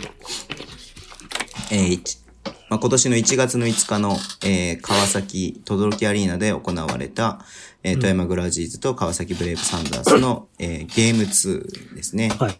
で、まあ結果を言うと、富山が88対88、えー川崎が56っていうね、まあ大差でね、えー富山が勝った試合でしたけれども、見ましたそうですね。見ましたよ。この時でもあれですよね。これ、あの、富山ブースターから嫌われる案件だといっちゃんに毎回言われるんですけど、うんうん。あの、僕が、富山は宇都選手がいない方が厄介だって言ってる時期 の、そう ね。えっと、まあベベのがうまくまとめてくるからね。う、うんん。ちょうど天皇杯の前の試合ですよね。うんうんうんうん。あの時の富山でも、天皇杯も良かったですもんね。そうね、あの、最、あの、よ、よそうそうえっと、準、準決勝で、えー宇都宮とやって、はいまあ。ちょっと宇都宮にね、ちょっとだいぶ差をつけられて負けてしまいましたけれども、ズボンさんと一緒に見たやつですよ。はい。1クォーターとかは結構いい試合してたんだっけちょっと覚えてないけど。ズボンさんは帰っちゃったから覚えてないで すね。ズボンさんは帰りましたよ。もう帰ってすぐ寝ま したよ。ズ朝からずっと見てるんですからもう。ズボンさん。ズボンさん、第一試合の渋谷戦とレバンガの応援でもう行きたいってましたもんね。だからさ、もう、あなたとは使ってる体力が違うんです、僕 は。いやいいっすそうよ。っその話はちょっと話違うんで。でさっきさ、稲子くんが言ってたようにさ、すねはい。ん ?2 クォーターかな ?2 クォーターで、なんかちょっと軽く辻とやり合っててさ、はい。やなんり合かってちょましたっとね。険悪なムードが出てたじゃん、なんか。はい。なんか時はだから葛原は良かったんだよ。だから多分ね。ああ、そういう時は葛原がいいそう勝負。相手選手と小競り合いを始めたらそれは彼が調子のいい証拠ですって稲子君が言ってえるから。ー、なあそうなんか結構、結構嫌な空気でやってたなと思ってさ。うん。うん。自分が転んだ後に、あの、辻にファールして、辻が、に詰め寄られて審判が走ってくるみたいなさ。いやー、すごいっすよ。いい若さ持ってますよね。ね辻君にね、食ってかかっていくわけだからいいよね。うん。まあ、その前のプレーは、長谷川匠と、あの、ちょっと、じゃれってたんだけど小競り合いやってましたねそうそうそうそうそうそうそうそう。で、まあ、あの、なんでこの試合選んだのかなっていうと、まあ、富山がね、あの、1クォーターですごい、あの、おせおせなね、展開で、最初の入りが、ずまあ、要は、最初の5分まで、川崎に2点しか許さなかった感じなのかな、そうです試合展開としては。で、その間ましてや15点ぐらい取って、うん。アウェイですもんね。そうそうそう。で富山もからするさと、か川崎、あ、じゃあ、富山のブースは結構は入ってたね。入ってましたねう。ん。すごいね。富山から来たのかなと思ったんだけど。正月休みがちょうどあー、そっかそっか。長かっ正た月休みから、そっかそっか。じゃないですか ?5 日まで休みでし正たね、月休今年みは。のあれで来たのか。うんうんうんうん。で、まあ、試合のポイントは本当1クォーターにあって、で、まあ、そこから、まあ、あの、話せ、なんだろう、こう、やられそうな場面でも、まあ、うまく流れを断ち切ってっていう風な感じでしたよね。流れ的にはね。そうですね。まあ、僕がすごくうん。この試合いうん。いなって思ったのは、あのー戦い方が、うんうん。この前の試合負けてるんですけど、はいはいはいはい。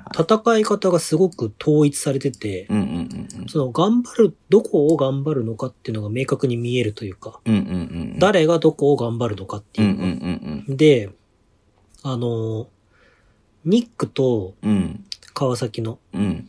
えっ、と、ヒースうんうん。が、あの、まあ、基本的には川崎の鍵になると思うんですけど、はいはい。えっと、川崎って基本的にその結構ストレッチするチームじゃないですか、今年は。うんうんうんで、ファジーカスもどっちかっていうと、ポップアウトの方が、ピックからポップアウトの方が多いし、うん。うんうん。ヒースもスリーポイントうんうん。うまいから、うんなんかそれを逆にうまく守れたのが、うこん。の試合の一番最初の鍵を握ったシーンかなと思って。なるほど。で、1クォーターでディフェンスが、あの、川崎のオフェンスの構築の仕方が3回ぐらい変わるんですよ。うーん、そうなんだ。うはい。で、まあ、それは川崎がうまくいってないから、んうん。まあ、まあおそら試くしてるって感じね。そうそう、自己判断、うんコート内のコミュニケーションで変えていくんですけど、うんうんでもそれ、それができる川崎もやっぱすごいチームだなっていうのがうん。うん。あって、うん。まあ最初はさっき言ったみたいに、うん。あのピックアンドロールのところをピックアンドポップでうん。スリーポイントを狙っていくんですけど、うん。そのスリーポイントを打とうとした、するっていうか、ピックアンドロールの時にそのスリーポイントを狙ってくるっていうのをスカウティングでおそらく分かってるから、うんスイッチして、うん。うん。スリーポイントをまず消してから、はい。こうドライブをさせて、うん。で、基本的にその後川崎ってコーナーに振ってくるんですけど、うん。そのコーナーのところのパスをずらすとか遮断するっていううん。風にこう、かなり狙いを絞ってて、うん。で、それがまあ結構効果的に効いてて、うん。で、川崎がその後、それがうまくいかないから、うん。あの、インサイドのクロススクリーンですよね、ラテラルスクリーンで、うん。あの、ポストにボールを当てようとヒットさせようとするために、うん。あの、ボールサイドが左サイドだったら、右サイドにスクリーンをかけに行って、うん。センター横断してきたスクリーンでファジーカスとかを使おうとしてるんですけど、うん。そこもスイッチとかしながらめっちゃバンプって言うんですけど、うん。めっちゃ体をぶつけて、うん。外に押し出すように守って、うん。結構それ川崎の得意な攻撃の形なんですけど、うん。うん。ニッ。クをそこから、ニックにポンって入れて、なんかレバンガなんかもまさにあっさりそれでやられるんですけう、どん。うん。レバンガに、あ、あのニックにポンって入れられて、ニックがキャッチした瞬間に振り向いてフローターみたいな、ちょっとヒュンってやったらうんうんうんうんサクって入れられるみたいうん。う。なんうん。やつなんですけど、それもうまく、あのージョシュ・ペッパーズと、レオ・ライオンズとか、ちっちゃい選手もバンプして止めてて、で、お、いよいよまずいぞみたいな、ちょっとこのまま点取れないと川崎がまずいぞみたいになってきた時に、ニックが、あの、ミドルポストとかで、もう個人でシールして、だからニックが珍しく結構走ってましたよね。ああ、速攻の一線走ってる時だったもんね。そうそうそう。で、だからアーリーポストって言ったりするんですけど、うん。あの、速攻でセンター走ってて、ギャビンが、あの、僕が言うギャビンが得意なうん。うん。パターンですけど、速攻の1戦目を、センターを走ってって、うん。早めにポストにシールして、そこに入れてもらって、一人でなんとかするっていう。うん。まあ、それがちょっと最後に何本かポンポン決まったから、10、12、3点ぐらいまで行きましたけど、はいはいはでも富山はもうかなり準備してたなっていう感じい。のうん。印象が。だから、なんすかなんすかなんすかなんすか。だから川崎が、その悪いっていうよりは、富山がすごくいいっていう試合でしたよね。まあそうだね。うん。う、うんん。富山のディフェンスが良かったですよね。ほんとそれこそね。そうですね。うん。はい。なんかでやもっ、ぱどう難ぞ。しいのは、そういう時に川崎がやっぱりちょっとまだその藤井の荒さが見えるっていうか、 その、やっぱ篠山といての藤井ってああ重要だなっていう感じ安定感とイがケイケ感みたいな感じがあるからね、やっぱりね。そうそうそう、やっぱテンポが変わらないっていうか、うんうんうんうんそこなのか、やっぱり。だから藤井が悪い選手ではないんですけど、うん。うん。まあ役割の問題でしょ、だから要は。そうそうそうそう,、うんうんうんなんか藤井のペースがくうまく乗れないと結構厳しいんだな、みたうんいうんうなんのは感じましたね。うん。なるほど。うだん。から結構さ、川崎が追いつこうっていう風に感じで、なんか盛り上がってる場面でさ、うん。それこそ悟前田がさ、普通にスリーをポンって入れてさ、そうですね。で、また川崎が攻めてさ、バーンって入れるんだけどさ、うんまた盛り上がるんだけどさ、また戻ってさ、悟前田がポンってスリー入れてさ、そう。いや、だから、あの、実況が松本さんで解説が秋野さんだったんですけど、うんうん。結構、あの、二人とも思い切りがあっていいですね、みたいなことを言ってたんですけど、うん。そのもちろんその思い切りがあっていいっていうのは、その、もっとごもっともで、そこに対して僕言うことないんですけど、うん。あの、第一クォーターの方だと川崎が、あの、ピックアンドロールじゃなくて、うん。あの、ハンドオフで富山が結構構築してて、うん。で、あの、プルアップって言ってドリブルしながらピック使ってスリーポイント打ったりするショットのうん。をプルアップって言うじゃないですか。うん。そのプルアップの上手いのって富樫で、多分次に上手いのって、うん僕河村勇輝だと思うんですけど、はいはいはそのそれがピックアンドロールでプルアップでシュート打てる選手が日本にいないんですよ、あんい。うまんうりんうんでも、その、富山の今回、この、この時期、うん。天皇杯もそうだったんですけど、すごいなって思うのが、うん。その、悟る前田が、うん。そのスリーポイントを思いっきり打つために、うん。ハンドオフからキャッチャーのシュートさせるんですよ。最初のスリーとかハンドオフでさ、そう。いや、いやそでれで打つのみたいな感じだったよね。うで、まあ、それは多分練習してるんですけど、ん。うん。うんその、なんであれを多用したかっていうと、うんうん。川崎のディフェンスがハンドオフに対しては最初アンダーだったんですよ。あアンダーって。なるほどね。スクリーナーの下、うゴール側を通って、うん、だでからそれって必ず基本、そう、あんあの、ハンドオフの守り方の基本なんですよ、それっうんて。うんうん。だってそこからシュートよりもドライブの方が多いわけだからね。そうそうそうう。ん手渡しして、で、それでアンダーすると、うん。その対応としての一応教科書的なパターンだと、うんうん。リスクリーンとかリピックって言うんですけど、うんうん。もう一回スクリーンをかけて、うん、で、今度はチェイスって言って上から回ってくるディフェンスにうんうんうん。なるんで、あ、そこからまたアンダーするとスリーポイント打たれちゃうんうんで、うんで、リスクリーンで攻めるんですけど、うん。うんそ。の最初のアンダーであんだけ思いっきり打たれると、うん。アンダーしちゃダメだってなるじゃないですか。あ、アンダーチミワってかいや、だ私は変なおじさんだっつって。アンダー、アンダーバケットがどうしても出てきちゃったじゃないです か。アンダーチミワってかって。 そう。うん。はいアンダーチミはっつったら私が悟る前田だっつって。いはいはいはい。はい。や、すいでまもせんね。、あれをね、はい、うん。あれを最初に決められちゃうと、そう。そうだよね。いやハンドオフでさ、打たないでしょ、普通。いや、ハンドオフで、あの、プルアップは難しいってのはみんなわかると思うんですけど、うんハンドオフでもあんだけクイックには打てないで すね。だよね。うん。練習してるんだじゃん。練習、だから富山は基本的に、僕、あの、今度、今日そういえば、あの、あれよ、エクストラパスオンラインサロンの方で、うんうんうんあの、エクパラーニングって第2回目のうん。うんうんうんうん。やつを流して、うん今回のテーマは有利なのはどっちって話の、うんうんうん。あれをみんなで考えたいなと思って配信したんですけど、うん。あの、時期にこれも配信する予定なんですけど、うん。バスケットボールって構図があるんですよ。はいはい。で、まあその構図の話をちょっとどっかで、うんエクパラーニングでするんですけど、うん。今回その富山の構図がこの試合に関してはすごい良くて、うん。で、基本的にその何パターンもあるわけではなくて、すごくシンプルで、ライオンズかジョシュペッパーに持たせて、うん。で、ライオンズがジョシュペッパーって、スリーポイントどっちもあるから、ペッパーズ、ね。話してつペッパーズねペ。ッパーズ、うん。あの、話してつけないじゃないですか。うんうんで、でもその、そうするとくっついてると、約束ごとでアンダーするってなると、うん。うん。アンダーするときにボールマンのライオンズが多分持ったとしたら、ライオンズのディフェンスが離れるしかなくなるんで、うんうんうん、そうするとライオンズにそのまま打たれる可能性あるんですよ。うんうんうんで、ドライブされる可能性もあるしうん。。うんうん。でもくっついてると、例えばニックがついてたら、スリーポイント警戒してくっついてると、ニックの後ろ通んなきゃいけないじゃないですうか。んうんうん。でそうすると、サトル前とはまた軽々打てるんですよ。はいはいはいはい。で、その前にバックカットを結構富山って使うんですけど、うん。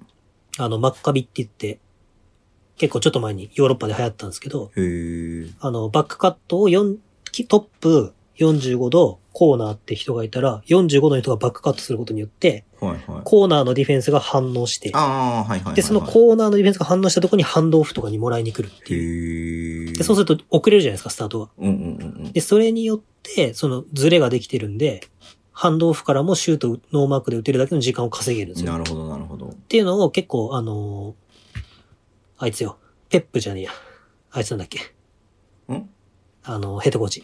あ、ベックよ。うん、ベックね。うん、ベックはは結構好きなんですよ、そドれナルがドベックね。うん、そうう。んベックは昔からトヨタの時から結構好きでうん。うんやってるんですけど、あの、それをうまく使ってスリーポイントを作り出して、うん。うんうん。で、それを要は、アンダーで間通そうとしたら、結局、うんあの、バックダウンとかでうん。外国籍二人が詰めてきたりとかすると、うん。ゴール下の方にゴリゴリ来られるんで、うん。それをすごい川崎が守るのが難しかったっていう。はい。だから後半3クォーターぐらいからそこもアンダーもチェイスでついたんですけど、うん。アンダーをチェイスでついてくると、今度そのまま引っ張ってきて、うん。スイッチでおもうまくスクリーン引っ掛けてスイッチとかしてうんうんうん、ライオンズに渡したらミスマッチみたいうんうんな、うんそういうシーンが結構あって、でね、やっぱ富山、ベックすごいなって思ったのが、うん。うん。あのーこの時あの、カリファニがいなかったんで、うんうん。外国籍いなかったんですよ、一人。うんうん。だから、ニックとヒースが出るんですけど、うん。どっちかが一人になる場面が絶対あるんですね。うんうんうんこれ一人になって、どっちかのマッチアップが外国人から日本人に変わった瞬間に、ピックアンドロールもスクリーンも使わないんですよ。うん。うんうんうんで、普通に、ペッパーズ か、あの、ライオンズがうん。ワンペオンワンすッるパーってズいう。に突破させるってさ、そうそうみそたういそなう体当ててさそ、うみたいな場面何回もあったもんね。うん。そう。だから結局それが一番楽な点の取る方法だから、うんうん。だからそれをこう切り替えられる富山がすごいなと思っうて。ーだかん。いやもう決め事なんでしょ、それがだから。。そううん。ら多分そのゲームは負けたんですけど、うん。ゲーム2をやるにあたって、要はこのやり方をちゃんとずっとやってきたんだけど、ゲームは、そう、できなくて、ゲーム2ではちゃんとそれをやろうっつっうんうてん、うんうん。それを遂行するんですけど、まなるほど。あ、ただ、まあ、僕ばっかり喋ってますけど、いいよ。あの、一番すごいなって思ったのがう、ん。これ天皇杯もそうなんですけど、うん。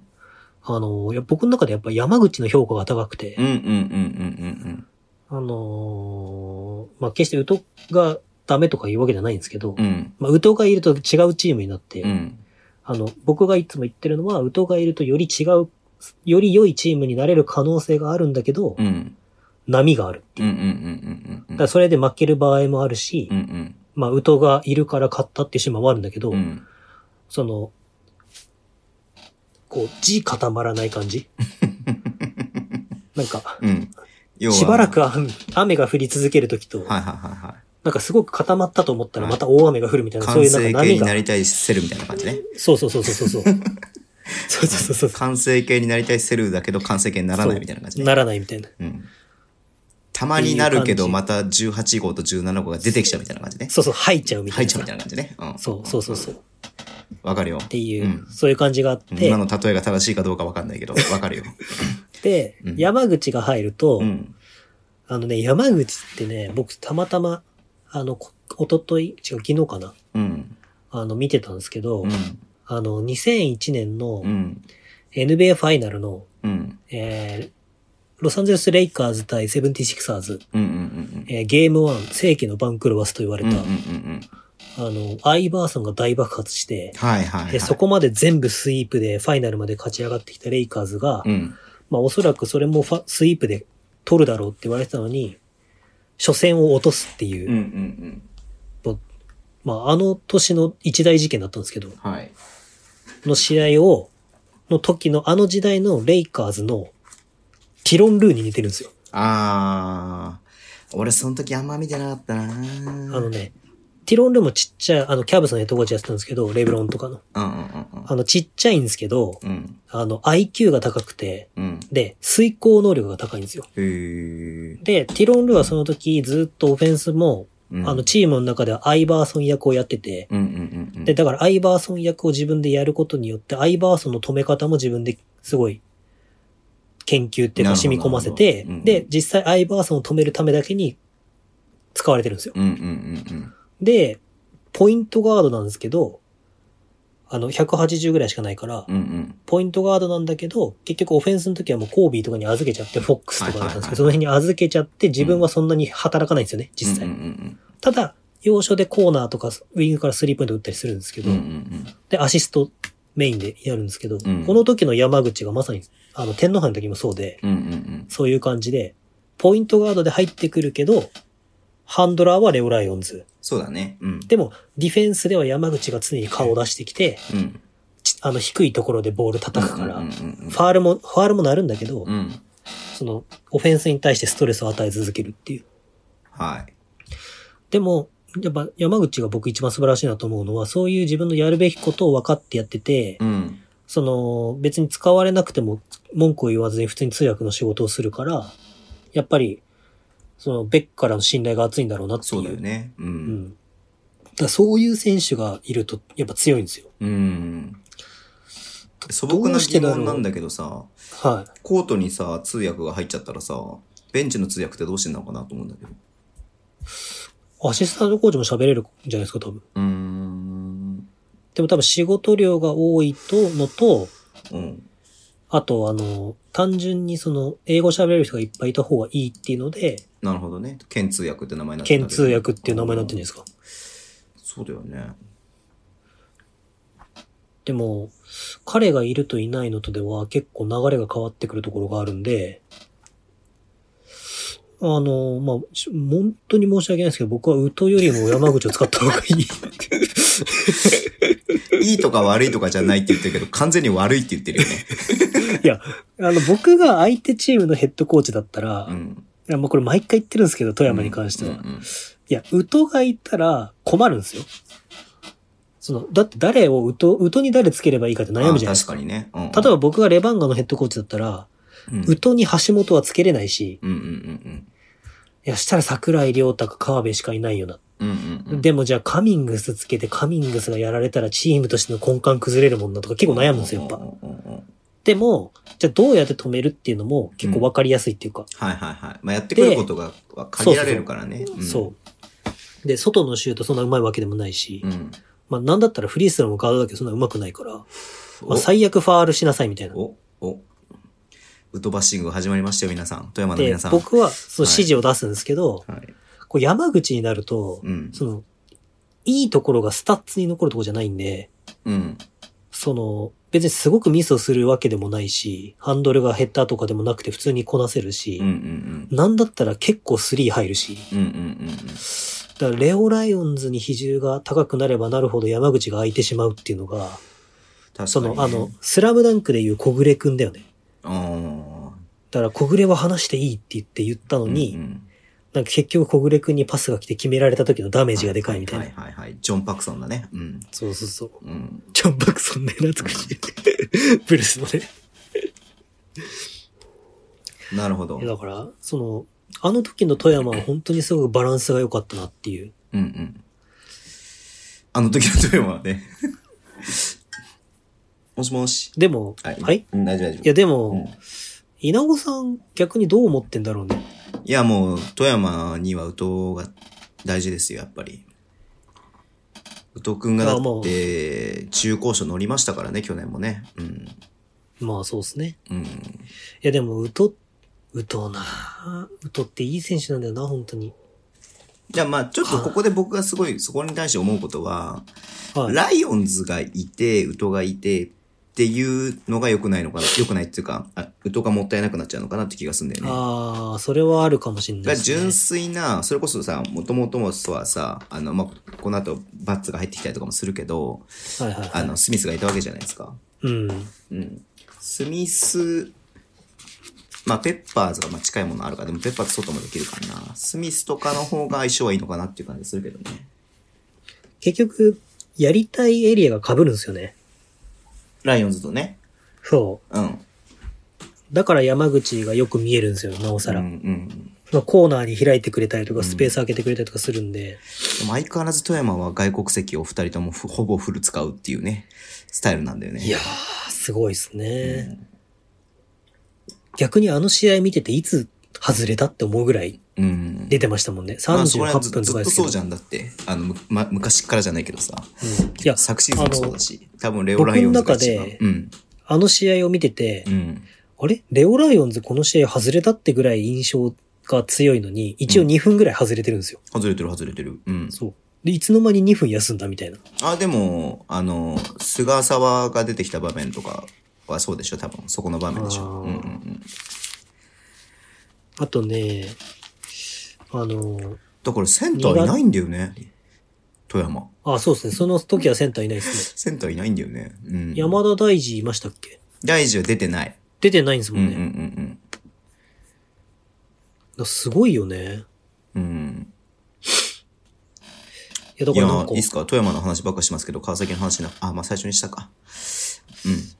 でも川崎は、うん。うん。その、なんだろうな、あの、すごく別に、富山がどうこうってわけじゃないんですけど、あの、この試合に対するどうこうっていうのじゃないと思うんですよ。うん。やっぱり今シーズンの考え方が。うん。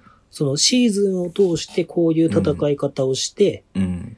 で、その幅を広げていくっていうのうをん、ケンジさんがやってたから、うん。そのなんか戦い方も、うあ、んこれがダメで止められてるから、うん。これ、うん。で、ああ、じゃあこれっていううのんが、うん。でも、例えばここにはこだわりたいっていうのも、その、この時期、うんうんうんうん。結構あったし、まあもちろんそのカリファにいなくなったとか、篠山いないっていうのも言ったかったりとかしたと思うんですけうどん、うんその、メンバーが怪我でいなくなってしまったから完成度は若干下がるけど、うんうん。それでも俺がやり、俺たちがやりたいことはこういうことみたいなのうんうんうんがうんうんうん。明確にあったんで、うだんうんから天皇杯の決勝とかもそうだったじゃないですか。決して辻がポイントガードをやったとしても、うん。うん。やるべきことは川崎まはあこそれっだてねいううんうんうんもうやってて、それこそそのヒースとニックが最初のオフェンスではダイブするんじゃなくてポップアウトしてスリーポイントをうんうん。クリエイトしながらうん。ポンプフェイクドライブってうんうんうんういんう。で、だんで、それで、あの、ヘジでディフェンスが来たらキうんックアウトしてうんうんうん。コーナーが空いてて熊谷とかうんうん。長谷川とかがスリーポイントをメイクするみたいなっていうのをやっぱり最初の選択肢として持ってるんで、うんこうやってることとか、ヒースと、あの、ニックの関係性、距離感とかっていうのがすごく一定うんうで、ん。だから、あの、だから本当に川崎が悪いわけじゃないんですよね。うん。まあ、シュートがちょっと入んなかったかなってだけかな。まあそうですね。スリーが、あ、でもスリーは、そっか。これ、パーセンテージが、あ、そうだね、23%だもんね。でもやっぱ、その、なんかこれもね、なんかすごい言われることがあるんですけど、うん。やっぱりニックは IQ は高いなっていうのはすごい感じるんですよ。うんうんうんうんそのダメな時に、うん。その、あんまり、よくボール止める、ボール止めるとかすごい言われま、言われてますけど、うん。そのボール止めるっていうよりは、その、あ、チームの形として、スリーポイントでメイクしてこうとしてるんだけどダメだから、ポストに入ろうっていう流れが、そんなよどみなくうん。うん。うん。い。入るし、うん。まあ、もちろんその機動力はないんですけど、うん。うん。その、遅くはない。うん。うん。テンポ感が。うん。うん。うん。それって一番大事なことで、うん。その、がむしゃらに走ればいいってわけではないっていううか、ん。うん。うん。なんか変な話、関野公平が5人いてもバスケは強くないっていう、そういう感じっていうか、まあ、 そうだね。まあ、そうそうそうそう。タイミングとかもあるからね。そううんうん。やっぱ上手くて、うん。だからその辺が日光はやっぱりすごいなっていうのがうん。なるほど。あって、はい。ただやっぱりその、この時期篠山がいなかったのは、そのでかいなって感じたのは、うん。あの、ピックアンドロールやった時に、そのポップアウトをメインで最初は使うんですけど、うん。 3クォーターからダイブを始めたんですよ。あ、はいはいはい。でも、そのダイブをし始めた時はちょっと流れが川崎より若干なったタイミングがあるんですけど、うん。その時に、その、パス、ポケットパスって言うんですけどうん、ポケットのところに、いいパスを供給しきれてないんですよね。うんうんうん。もうちょっとこう、ゴールに向かってパスが入るんですけど、うんうん。ちょっと、あの、スピードアップさせれないパス、パスっていううんかう、ん。ちょっとペイントに入るか入らないかぐらいのところにパスを出すから、ちょっと難しいショットが残るみたいな。うんうん。で、ニックはそこら辺上手いから、別に調子良ければ全然バスバス入るんですけど、うんうん。やっぱり流れがつかめてないから、そこのシュートもいまいち入らなくて、うん。で、また、あの、富山の話になっちゃいますけど、富山もそこの3人目のディフェンスが早めに寄せてくるんで、うんうん。そのニックがちょっとタフにな感じでショットをチョイスすると、外れてリバウンド頑張って取ってっていうのが何回もあったんで、うんだから悪くはないんだけど、うん。なんかもう一歩踏み込んだパスができたら、エンドワンとか、そういうのもうちょっと増えたなっていう川崎はなるほどね。うん。あったんだけど、うん。でもそれをやり続けることによって、まあ、シーズンがもし最後まで続けば、うん。そのところの藤井の技術も上がった可能性があるし、なるほどね。あーってなると、やっぱ川崎は面白いチームだったなっていううんうんうんうん。のは思いますね。はい。宮本さんが言いたいことはいっぱいありそうなので、まだこのコーナーはあと2時間ぐらい続きそうな雰囲気がしてきたので、強制何分喋的りまにした、強制的に打ち切りにさせていただこうと思います。まだでもね、これあれだよ宮本さん、ダフンだ5って言分えぐらばいし、か喋ってないでしょ。ダフンだって言えば終わるよ、強制的に。いや、で、川 崎が、もういいよ。もういいよ。まだやることあるんですから、この後。はい。あ、あるんですか今日のメインがありますから。今日のメインディッシュ何なんですかえ言ったじゃないですか、LINE で。何ですかじゃあ、これをやりましょう。いい本当に終わりにして。いいっすよ。はい。まあ、次のピックアップゲームはまた、あ、そっか、どうしよう。つ決めとく何がいいですかまた募集する募集しましょう。じゃあまた皆さんちょっとおすすめの試合、私のベストのやつ教えてください。で、あのさ、今さ、B、B リーグじゃねえや、バスケットライブでさ、はい。あのー毎日3試合ずつぐらい更新されてるんですよね。そうなんですかそうそうそうそう、昔のなんか名し、名試合みたいな感じで。あの、開幕戦が出てたやつとか。そうそうそうそう、B リーグの開幕戦をさ、ちょっとこの間仕事をさ、流しながら見てたんだけどさ、はあれはあれでやっぱりなんかいいよね。い。いや、あの雰囲気はすごかったって言いますもんね。 LED ライ、LED コートね。あの、ドリブルの感触が違うっつって結構悩んだんでしょあ、でもなんか一応テストしたらしいよ。そのうん。前選手が実際にドリブルついたんでしょ、うんうんうんうん。作って。 まあいいや。そういう、まあそういう試合もあるので、その中から選んでもいいかなっていうふうに思ってます。そうですね。はい。次のコーナーです。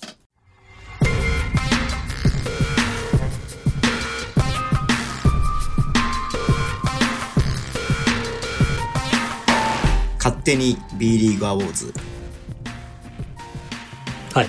考えてますいや、当たり前じゃないですか。当たり前ですかなんだったら僕は、先週、なんと、幻の2回収録っていうのがはい。あったんですけど、はい。あのー戦わせるはいはいはい。チーム構成のやつ、妄想ドラフトねそうそうそうそう。いつになったら出てくんだろうなと思って。あれだからさ、あれだけ出しても意味ないなっていうふうに思いまして、ちょっと一旦保留になっております。はい。実際ピックアップしなきゃ意味ないなってことですかそうですね、実際やっぱりポッドキャストでやらないと意味ないなと思ってるので、またちょっとなるほど。日を改めてやろうかなと思っております。あはい。日を改めちゃうんですね。だってそっちの方がいいでしょ、また急にやるよりかさ。いやー、全くなんだ、チミは。あんた地名ってか。 そうです。私が変なおじさんです。はい。えっとね、あの、要は、シーズン終わりましたので、まあ、はいアウォーズはね、今年は多分やらないんでしょうね、多分ね。やんないでしょうね。集めれる、集めれるかどうかわかんないですよね。そうだからまあちょっと勝手にね、あのエクストラパスとしてというよりも僕と宮本さんがそれぞれ個人的に選びましょうかというなるこほどとになりましたので、はい、はい。でどういうふうにやっていこうかこれあれですかあの、マブンガをチョイスしまくって、マブンガタズタグ付けするとマブンガが、えい、ナイスとか言ってくれるんですかあー俺選んでないねマブンがあの、僕も選んでないわ。 ごめんマブンが ごめんマブンがマブンガめっちゃマあブンがの、マジマブンがだからねうんアシストランキングとかで富樫が1位で、マブンが入ってたことでめっちゃなんか、ブーイングしてたじゃないですか。ブーイングしてたねで富樫が1位だったからねうん。富樫がそれにコメントしたね。面白かったね。うん。はい。じゃあ、えっと、MVP とか最後がいいかな。はい。じゃあ、ベストディフェンダー賞からいきましょうか。えちなみになんでこれ4つなんですか何これなんで4つなんですかベストディフェンダー賞、新人賞、ベスト6マン、ベスト5、MVP。5個だあよ。、ベスト6マンもあるんですかあれ、ベスト6マン入れなかったっけ俺。僕の LINE にベスト6マンなかったですよ。あ、じゃあベスト6マン入れましょう。わかりまし今考えてください。話しながら。た。はい。えー、ベストディフェンダー賞。どっちからいくじゃあズボンさんからお願いします。ズボンさんは、カディーム・コールビーです。うわー最強外国秋籍。田ノーザンハピネッツ。まあ、規定試合に達してないんですけれども、はい。えっ、と、ブブロック、そうね、秋田はね、ブロックが、えー一応、規定試合に達してる選手が、ジョーダン・ヒースが1.5なんですが、はい。えーコールビーは、規定試合に達してないですが、2弱やってます、ブロック。すごいな、コールビー、マジで。で、まあ、まあ、それもそうなんだけれども、やっぱり、あの、はい秋田ってディフェンスのチームじゃないですか。はいはいはうい。ん。まあ、それを支えてるっていうところで、ベストディフェンダー賞ですね。あと、まず、そのベストディフェンダー賞、もともと、なんか結構、橋本が取ったりとか、ガードの選手が取りがちなんですけれども、日本の場合おはう。うんはい。まあ、インサイドの選手が取った方がいいんじゃないのかなっていう気持ちもあって、コールビーにしました。なるほど。はい。宮本先生は僕ですか。はい。ベストディフェンダー賞。はい。いいんすか、はい。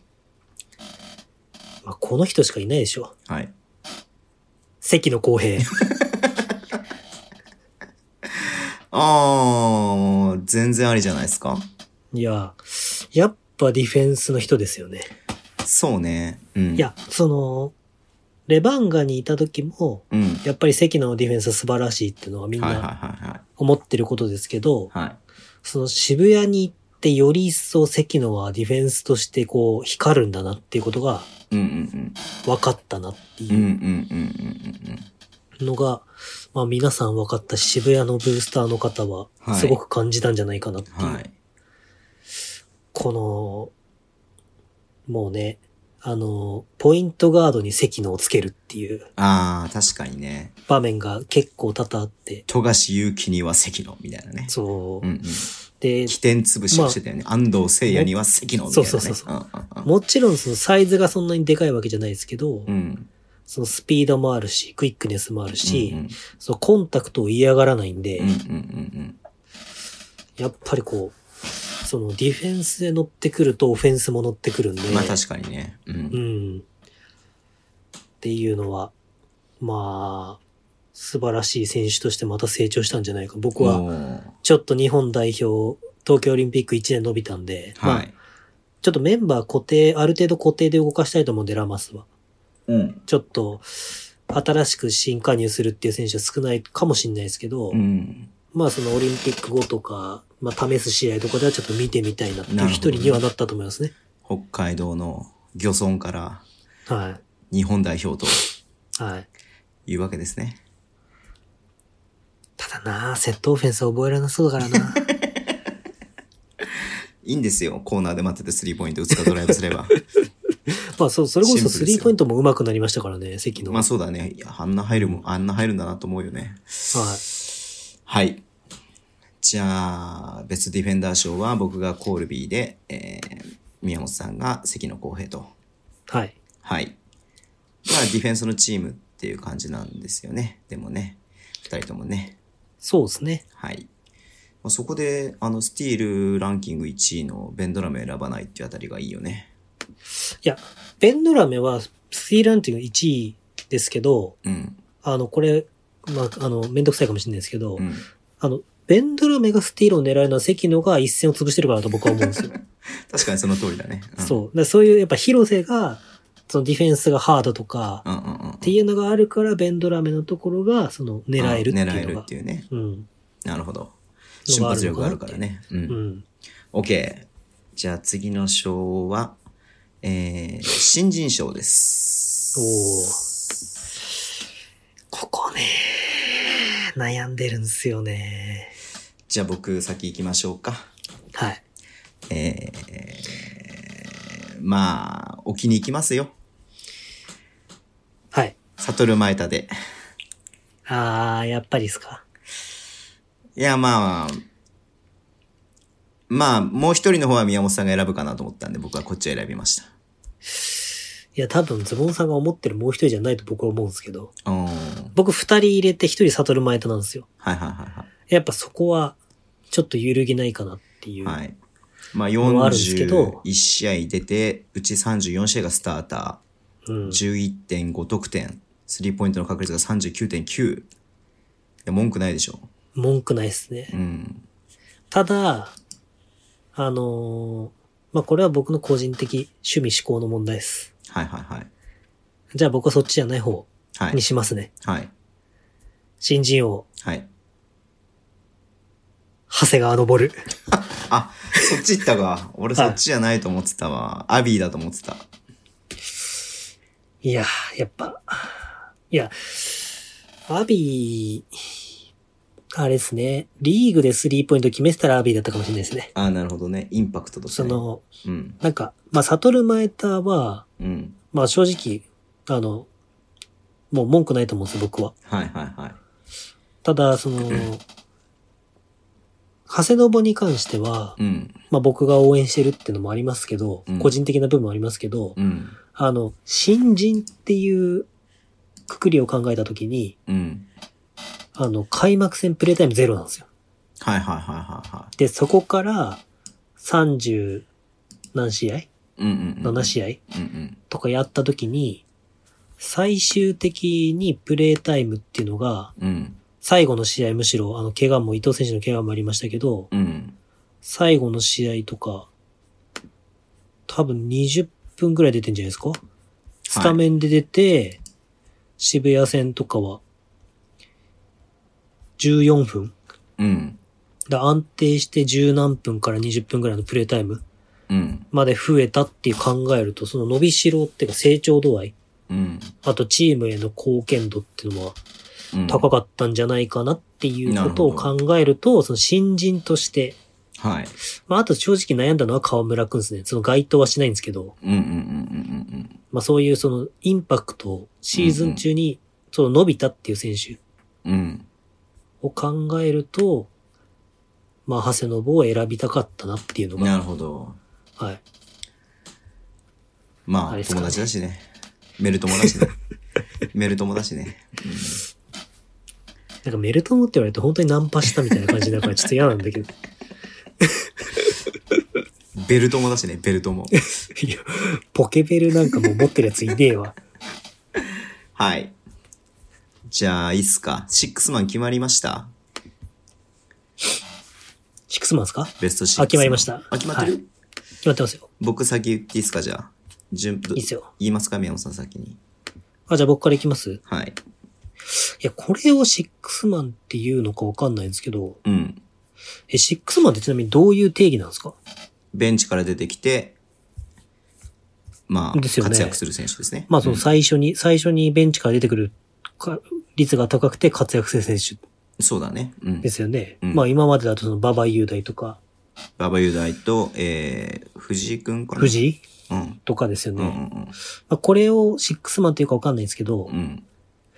えっ、と、まあでも、このチームにおいては存在はでかいんじゃないかなって思ったうん。選手が、うん。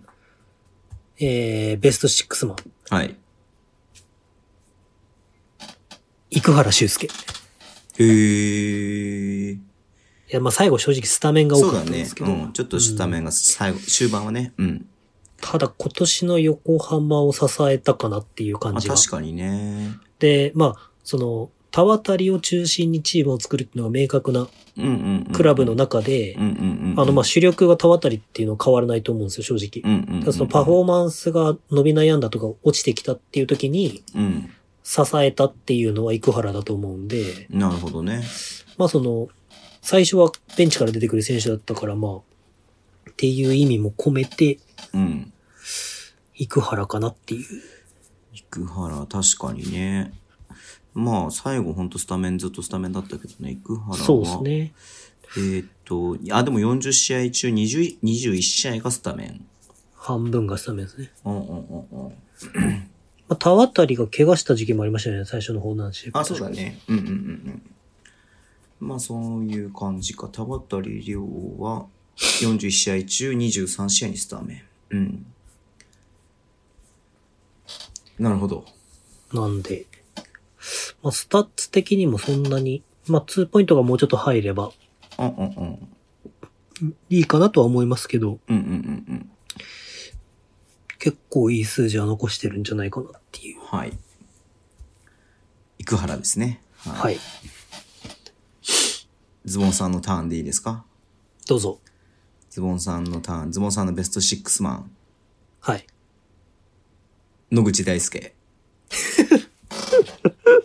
いや、もう、それ、シックスマンっていうか、好き枠ですよね。え好き枠じゃないですよ。シックスマンですよ。いや、まあ確かにね、あんないいシックスマンを放出するクラブの意味がわかんないわ。まあね。まあ要は、41試合中スタメン。0試合。まあそうですね。はい。で、まあ、まあまあまあ、このね、まあ、言、言、言っても、はい。どんだけ噛んだんですかい や今いちやょっときつ音、いや言ってますきつ音みたいになっちゃったよね。うん。あのー、あれなんですよ。要は渋谷から選びたかったんですよ。まあ、まあ、ベンチメンバー今年の渋谷って、ベンチが出て、セカンドユニットも、そうですね。まあ、大きく確かに力がす下がらないし、こうみんなそれはねでタイムシェアをして、やってるっていうのところから渋谷が選びたくて、その中それはね、で僕も思った。一番象徴的なのが野口くんかなと思った。いや、僕ね、はい。その、この短い時間で6枚選んだんですけあ、ど。すいませんね、本当に僕の伝え忘れいえいえで。はい。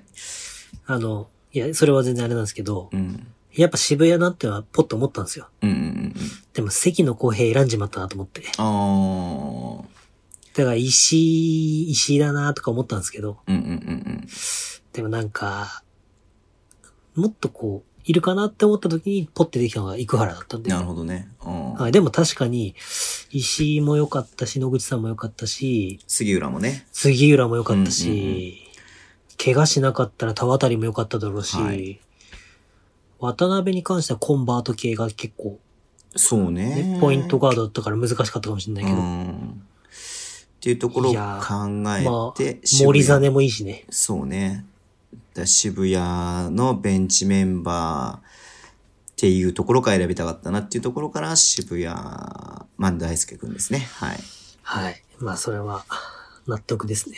はい。ありがとうございます。じゃあ、ベスト5です。はい。 5人ね。どう、どういきますいやー、僕から行きましょうか、そしたら。 ?5 人ダーンっていきます行きましょうかね。じゃないとちょっと分かりづらいと思うので、はい。ちょっとね、僕ちょっとだいぶポジションが偏ってますね。 はい。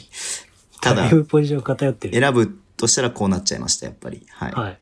えー、ロシター、おう田中大輝、おうアレックス・カーク、おう富樫勇樹、はい。ダバンテ・ガードナガチ、なんかガチアワードだわ、これ。ー。それはガチに選びに行った方がいいでしょう。並んでる光景がすごい。まあ、センターとか外国籍、あ、まあ、ロシターは日本人だけれども、うんそうですねあのーまあ、日本出身の選手は2人、海外出身の選手が3人っていう、ちょっと偏り、はね、インサイドの選手がちょっと多くなっちゃってますけれども、はい。という5人です。はい。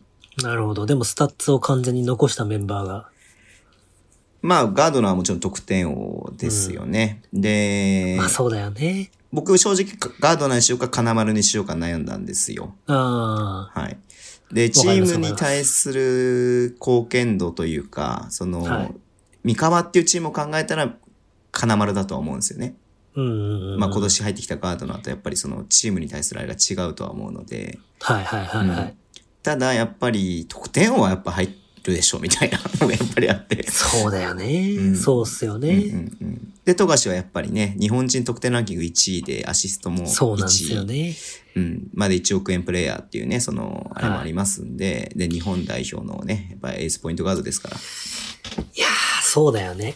はい。そんないやところそうだと考思うえて、わあとまあ、栃木、あ宇都宮はね、やっぱりロシター、入れ、誰か入れたいなと思った時に、やっぱり、チームに一番貢献してるのは誰だろうなと思ったら、ロシターかなっていうふうに思いました。確かに。うんうんうんうんうんいや、ズボンさん、置きに来たわ。 普通に、ちゃんと普通に選んでてびっくりしたわ。いうん。え、ちょっと待って、長谷信とか入れてないでしょうね。や、長谷信は入れてない、入れてないっていうかおかしいけど、入れてないけはど、いはいはいはい。何の面白みもないベスト5です。はい。僕のベスト5。はい。お願いします。あの、勝手にベスト5あの、アワードだったから、うんうん。完全にその、まあ、新人王長谷信の時点で僕の趣味思考がかなりはいはいはい。現れるのはあれなんですけど、うん。結構ね、まあ、単純に僕はちょっとこのチームを見てみたいっていう。あ、なるほどね。うんうんうん。で、もちろんその活躍もしたし、ある程度納得もしてもらえるっていう、はい。と僕は思思ってこのメンバーにしたんですけど、はい。いきます。はい。えっ、と、ベスト5。はい。ポイントガード。斎藤匠氏がレイクスターズ。うんうんうんうんうん。で、13得点してるんですよ、斎藤匠が。うんうんうんうん。で、アシストランキングも2位でしたっけはいはいはい。で、まあ、滋賀の躍進には間違いなく貢献したっていう選手なのは間違いないんで、はい。まあ、ここはちょっと斎藤5.4アシスト、富樫の次ですね。うんうんうん。っていうのが、まずポイ言ンおトうか。ガードは斎藤五人匠。まず5人言おうか。じゃあ次い きますね。はい。まず5人言おうか。はい。えー、斎藤匠、はい。関野公平、 松井慶十郎、ジョーダン・ヒース、セバスチャン・サイズ。残りであすー、なんかちょっとズボンさんが恥ずかしくなってきたわ、それ聞い て。いや、で、はいはいはい。まあなん確でかにそのこのチームは五人か強そうだね。うん。なんでこの5人かっていうと、はい。まあ、まずその、まあ、関野公平はディフェンシブプレイヤーも選んだうん、うん。中で、そのバスケットボールの上でディフェンスの重要性っていうのと、はい。まあ、そのスリーポイントっていう成長を考えると、その、ここに入ってもいいんじゃないかなと。うんうんうんうん。まあの、最後までリーグ戦やんなできなかったから、リーグの優勝で決まんなかったじゃないですか、一応。はい。そう各地区の一応出たけど。だかはい。らその、もしかしたら渋谷は、その、リーグも取れた可能性もあるし。それは、あの、滋賀に関してもそうなんですけど。はい。で、えー松井慶十郎に関しては、僕の中で完全にカムバックバックみたいな。うんうんうんうん。あの、あ、まだこんなにできるんだ、松井ってっていう。スリーポ嬉しいサプライインズト47%ですからね。そううん。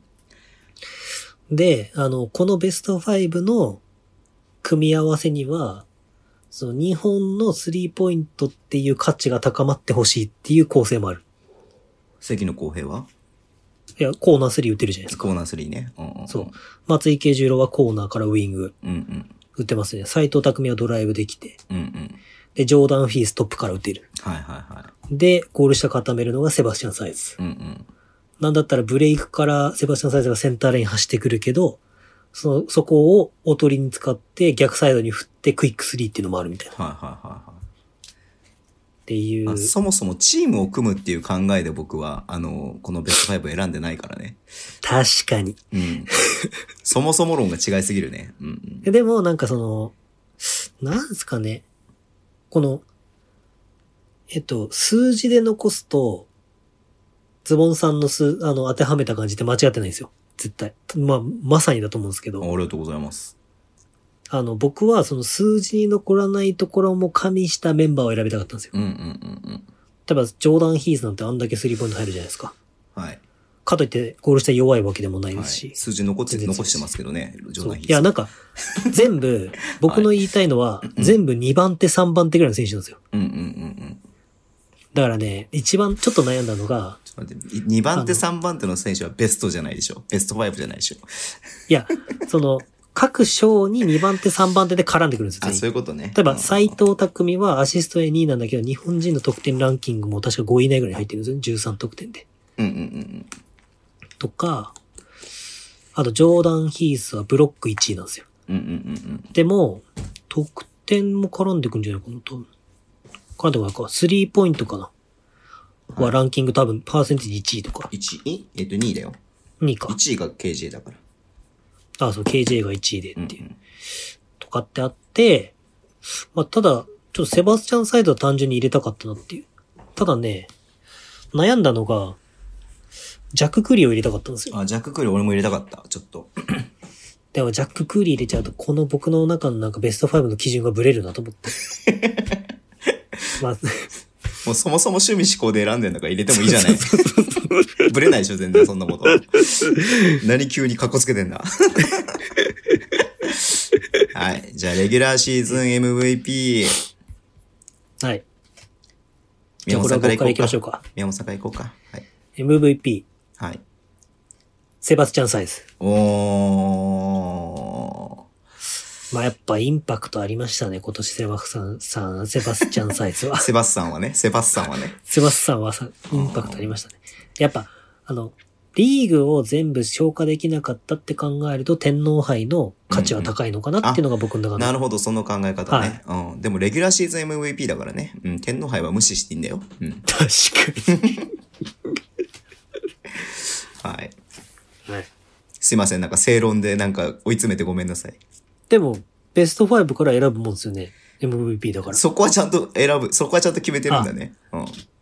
でもそっか。折茂さんとかもありだったな。あーインパクトとか考えると。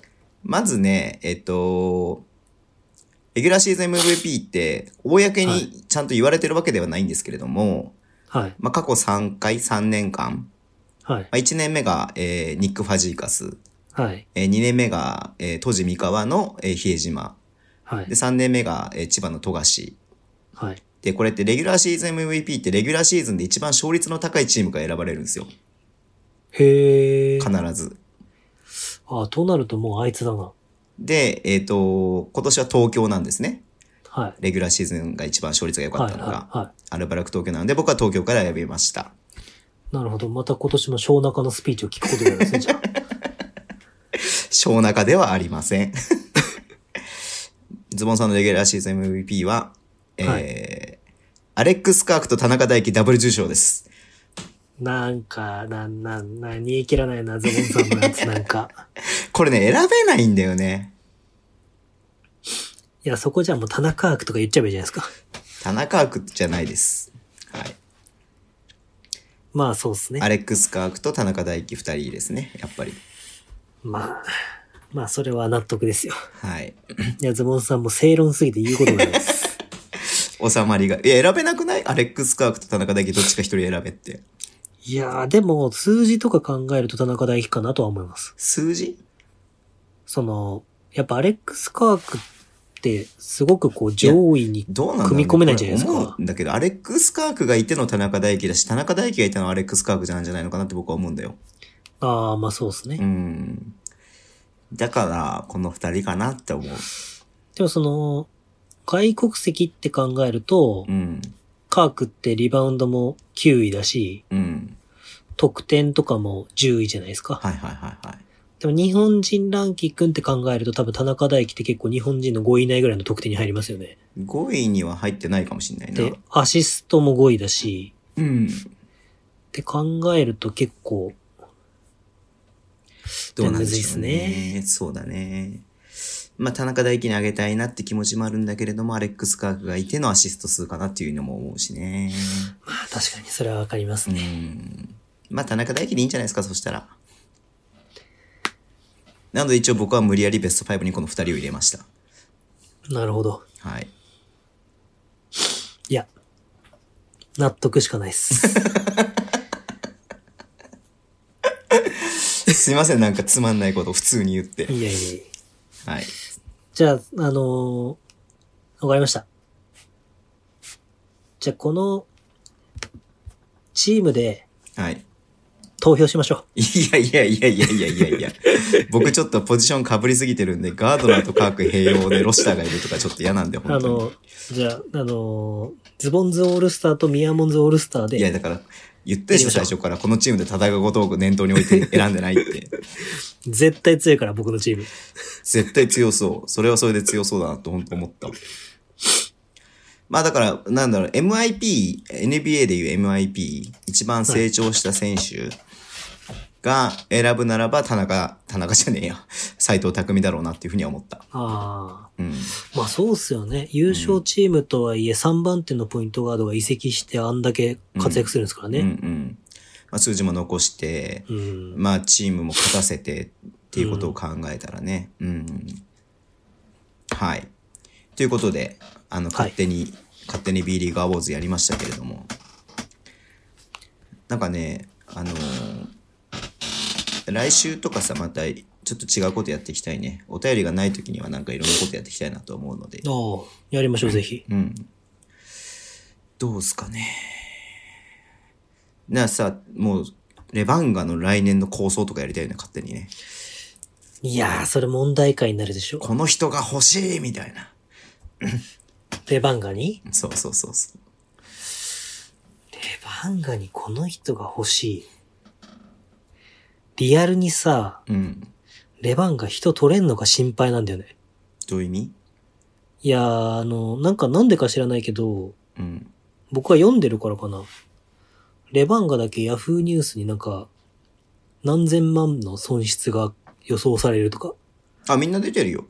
あ、そうなんですか、うん、他のチームも出てる僕はうん。読んでるからですかね。要は地元市の、地元のその新聞とか、新聞社とかがネットニュースで、なんか、要は、その試合を消化できなかったから、あの、損失が出ますみたいなのを各地方のその新聞が出てるよね。うんああ。うんうんうんなんかでもその、あの、パッてもう、こうね、さっきの、うんうんあの、長谷信の話じゃないですけど、うんうんズボンさんも今年はあんまり動かないんじゃないかってうんうんうん言ったじゃないですか。僕もそれは同じ考えなんですよ。うんうんで、パッてこう考えた時に、うんもう、あ例えば秋田をポッて思った時に、うんいや、秋田になんか出ていくことにメリットがある人いないしな、ちょっと僕は思うんですよ。ああなるほどねうんうんうんなんだったら別に外国籍3人も変わんなくていいと思うし、まあもちろんその金月新鮮面とかさ、うんうんうんあ例えばまあ今回のコロナが収束収束するかどうかとかあるけど、うんうんうんあと、まあ単純に他の海外リーグからもっといいオファーが来るとか、うんうん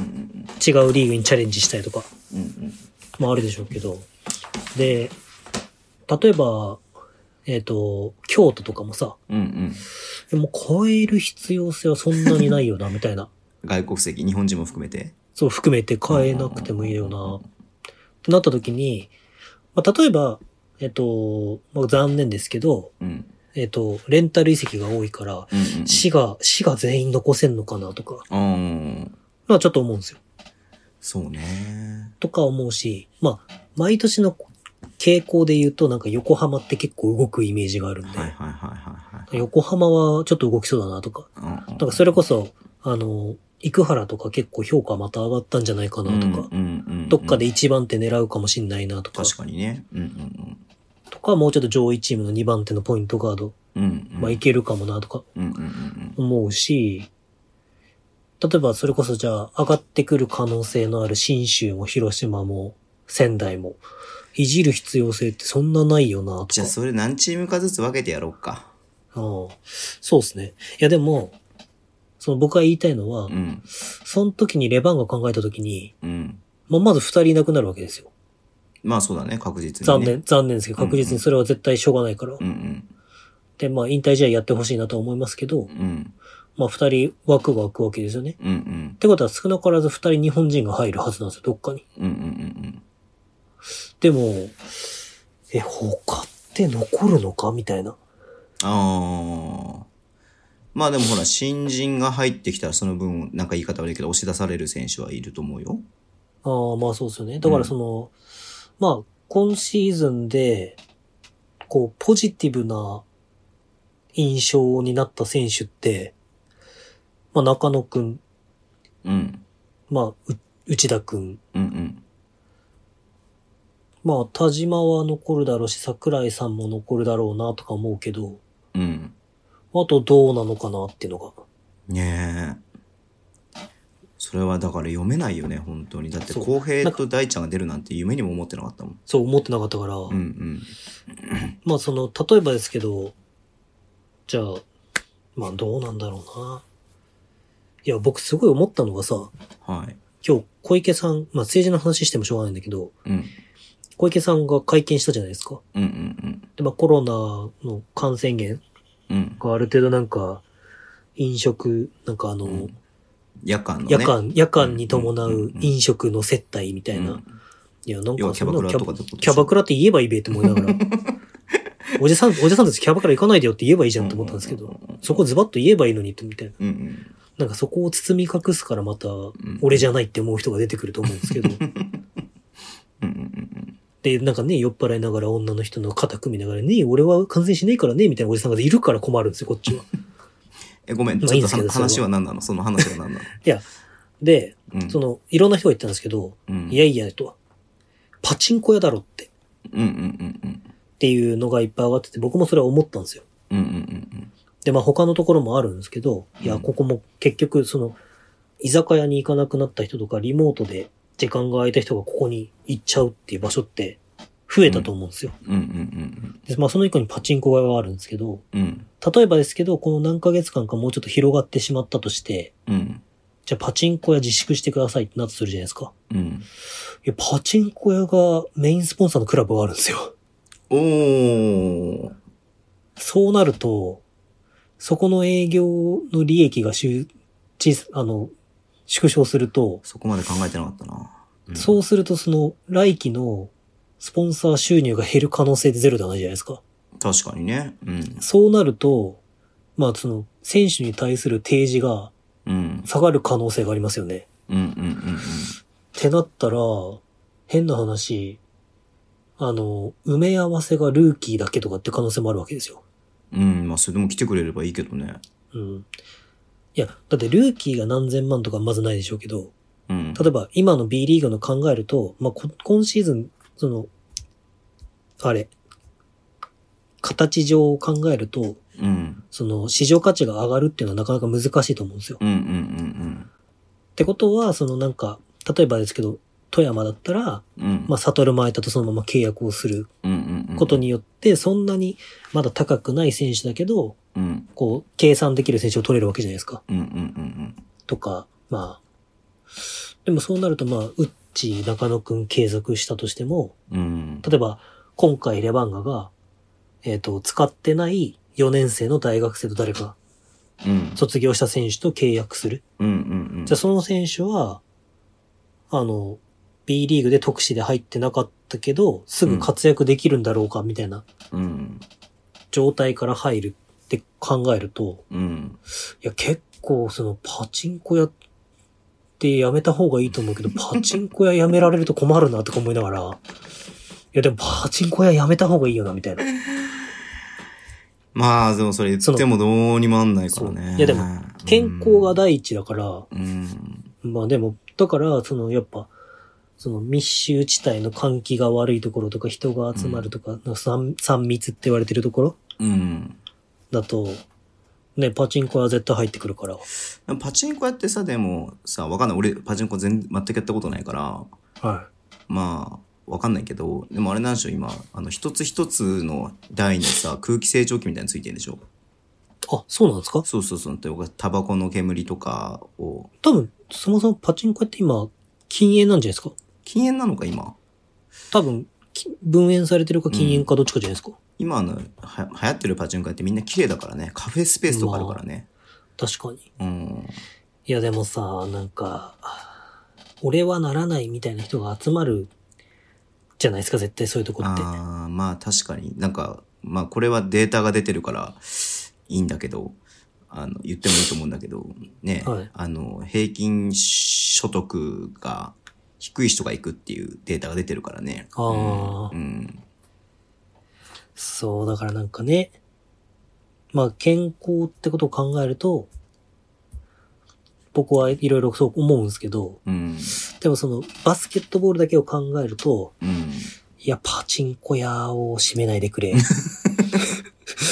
確かにそうですね。っていうの がね、まあもちろん今の東京と北海道の状況はちょっと違うから、うん。もうむしろその鈴木知事が緊急事態宣言出した時の北海道の人たちの行動って僕素晴らしかったと思うし、うんうんうん。それに比べて珍しく北海道褒めた。うん。いや、やっぱそこで僕、その、よく言う県民性とか道民性とかってあると思うんですけうど、んうん。そのやっぱりその、自分たちがこうしなきゃいけないってなったら、やっぱみんな揃えてできることって、ポジティブな部分でもあると思うんですよ。うんうんうんうん。でも、その、突出することが得意じゃないってのは、ネガティブなことでもあると思うんですよ。うんうん。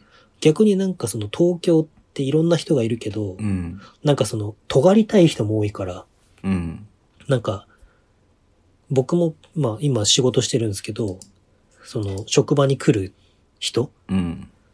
がさ、なんか、いや、俺はかかんねえから大丈夫だとか言いながら来るんです けど、いや、お前みたいなやつがかかるんだよ、みたいな。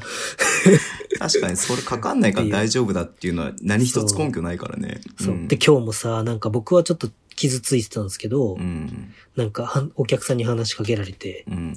いや、志村けんも亡くなっちゃったね、とかおばちゃんに言われて、うんうん。いや、そうっすね、残念ですね、とか言ってたら、いや、これでなんか、外に出てくる人が減るといいね、とか言って、お前のことだよ、みたいなさ、出てくんなよっつってね。そうそうそう、だったら出てくんだよっていう。うん。でもそういう、なんか、そういう人が出てくるのよ、結局。うんうんうん。で、なんか、さ、こう、なんていうのもう、本当に手とか震えちゃってるおじいちゃんとか出てきて、うんうん。で、なんか日本語、すごい失礼ですけど、日本語を言っても、えみたいな感じで通じないのさ。うん。で、いや、もうさ、最後の人生、楽しんだ方がいいよな、とか言われて、いやいやいや、待て待て待て待て、つって、なんか死ぬ前提で来るな、みたいなさ、っはい。ていう。まあ、こういう話は宮本さんあんまり良くないのでやめましょうかもう。 そうそうそうですね。いやでもさ、いや、だからそういうのも考えたらさ、やっぱ鈴木記事は素晴らしいなっていうのうをん改めてね、北海道ね。思ったし、北海道の人は、やっぱりそういう、その身を守るっていう部分、うん。まあもちろん冬で雪があったとかってもありますけど、うん、うん。やっぱ素晴らしいなって、そういうチームワークっていう強さもあるから、なるほどね。なんかそういう部分で、まあバスケットボールだろうと、サッカーだろうと、野球だろうと乗り越えていける部分ってあると思うんで、はいはいはいはい。まあ来シーズンそういうところにも期待したいなとは思うんですけど、うんうんうんうんでもちょっと、まあちょっと、その、そのコロナっていうところの、その、健康面っていうところをちょっと一回抜いたところで考えたら、うん。うんうんうん。ちょっと。その、まあ他のさ、スポンサーさんとかもさ、うんうんうん。縮小する可能性はあるから、いや、もちろんそうでしょう。そう、んちょっと心配だなっていう。いや、もう、まあ、その業界のことももちろんあるけれども、全体的にやっぱりさ、これだけあれだったらさ、収益上がるわけないからさ。う。そうん。う。ただなんかその、僕が言いたいのは、他のチームを見たときに、うん。なんかそんなに不満に感じる要素って感じないっていうかさ、うん。っていうチームが結構僕の中で思いつくと、うん。例えば、このメンバーでやりたいって思う、思ったとしたら、うん。例えば給料は上がらない、申し訳ないって言われても、いや、僕はこのチームでもう一年やりたいですって思っても不思議ではないチームが今回たくさんあるなっていう、まあ、終わり方もあるけどね。うんうんうんうん。でも例えばレバンガだと、いや、僕がいたのはオリモさんがとやりたかったからですとかいう人もいるだろうし、うん。じゃあオリモさんいなくなったから僕は挑戦しますっていう人も出るかもしれないじゃないですか。うんうんうんまあ逆パターンもあるかもしれないですよ。オリモさんいたから今まで行きたくなかったですとかいう人もいるかもしれないですけど。それはあんまないんじゃないの いやなんかさ、その、何なんつうのレジェンドが、こう、神々しすぎるっていうか。今そういう風に聞こえなかったよ、僕には。いや、それね、ズボンさんね、読んでないでしょ。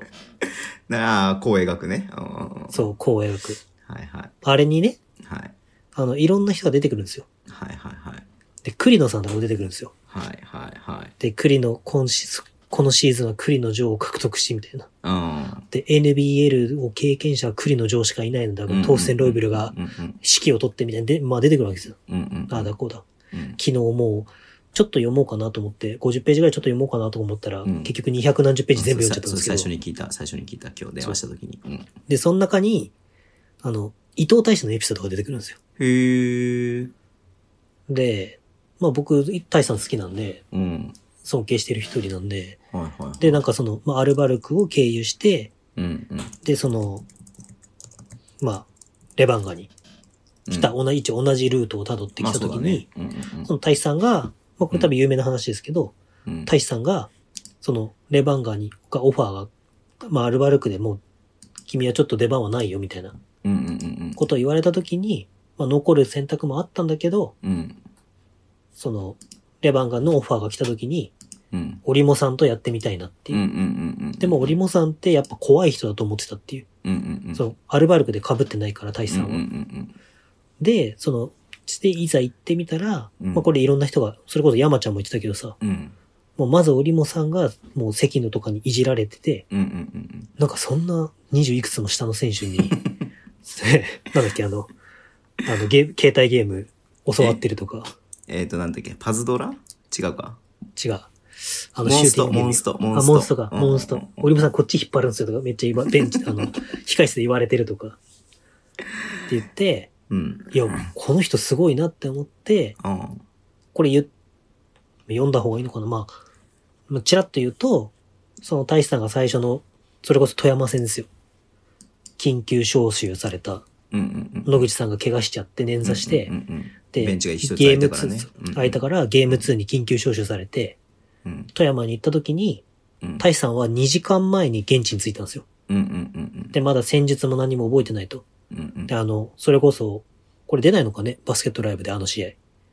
あ出なのい大逆転した18点差だっけうんうん大逆転したゲームがあったんですけど、うんうんその、その試合で、うんあの、入場の瞬間から織茂さんが大使さんに話しかけて、うんで、どこまで行けるみたいなことを聞いたらしいんですよ。うんうんで、その瞬間に大使さんは信頼されてるって思ったらしくて、うんうんうんで、大使さん全部セットプレー覚えてないから、うんうんそうできるプレーは、これ、これとこれとこれは覚えてるみたいなうんうんう。んで、それで、で、なんか、自分のやりやすいようにやってくれみたいなことを言われて、うん大使さんがそこで吹っ切れて、うんパフォーマンスを出し切れたみたいな、うん。まあエピソードが載ってるんですけど、うん。でそういうなんか織本さんのイメージってやっぱりこう、ね、いかちいじゃないですか。うん。うん。この、ね、昔、 昔の話もはい書いてるんですけど、あ、まあ、昔の話はね。そうそう知ってる人人いっぱいいると思いますけど、。でもそういうのも含めた上で織本さんの魅力だから、うん。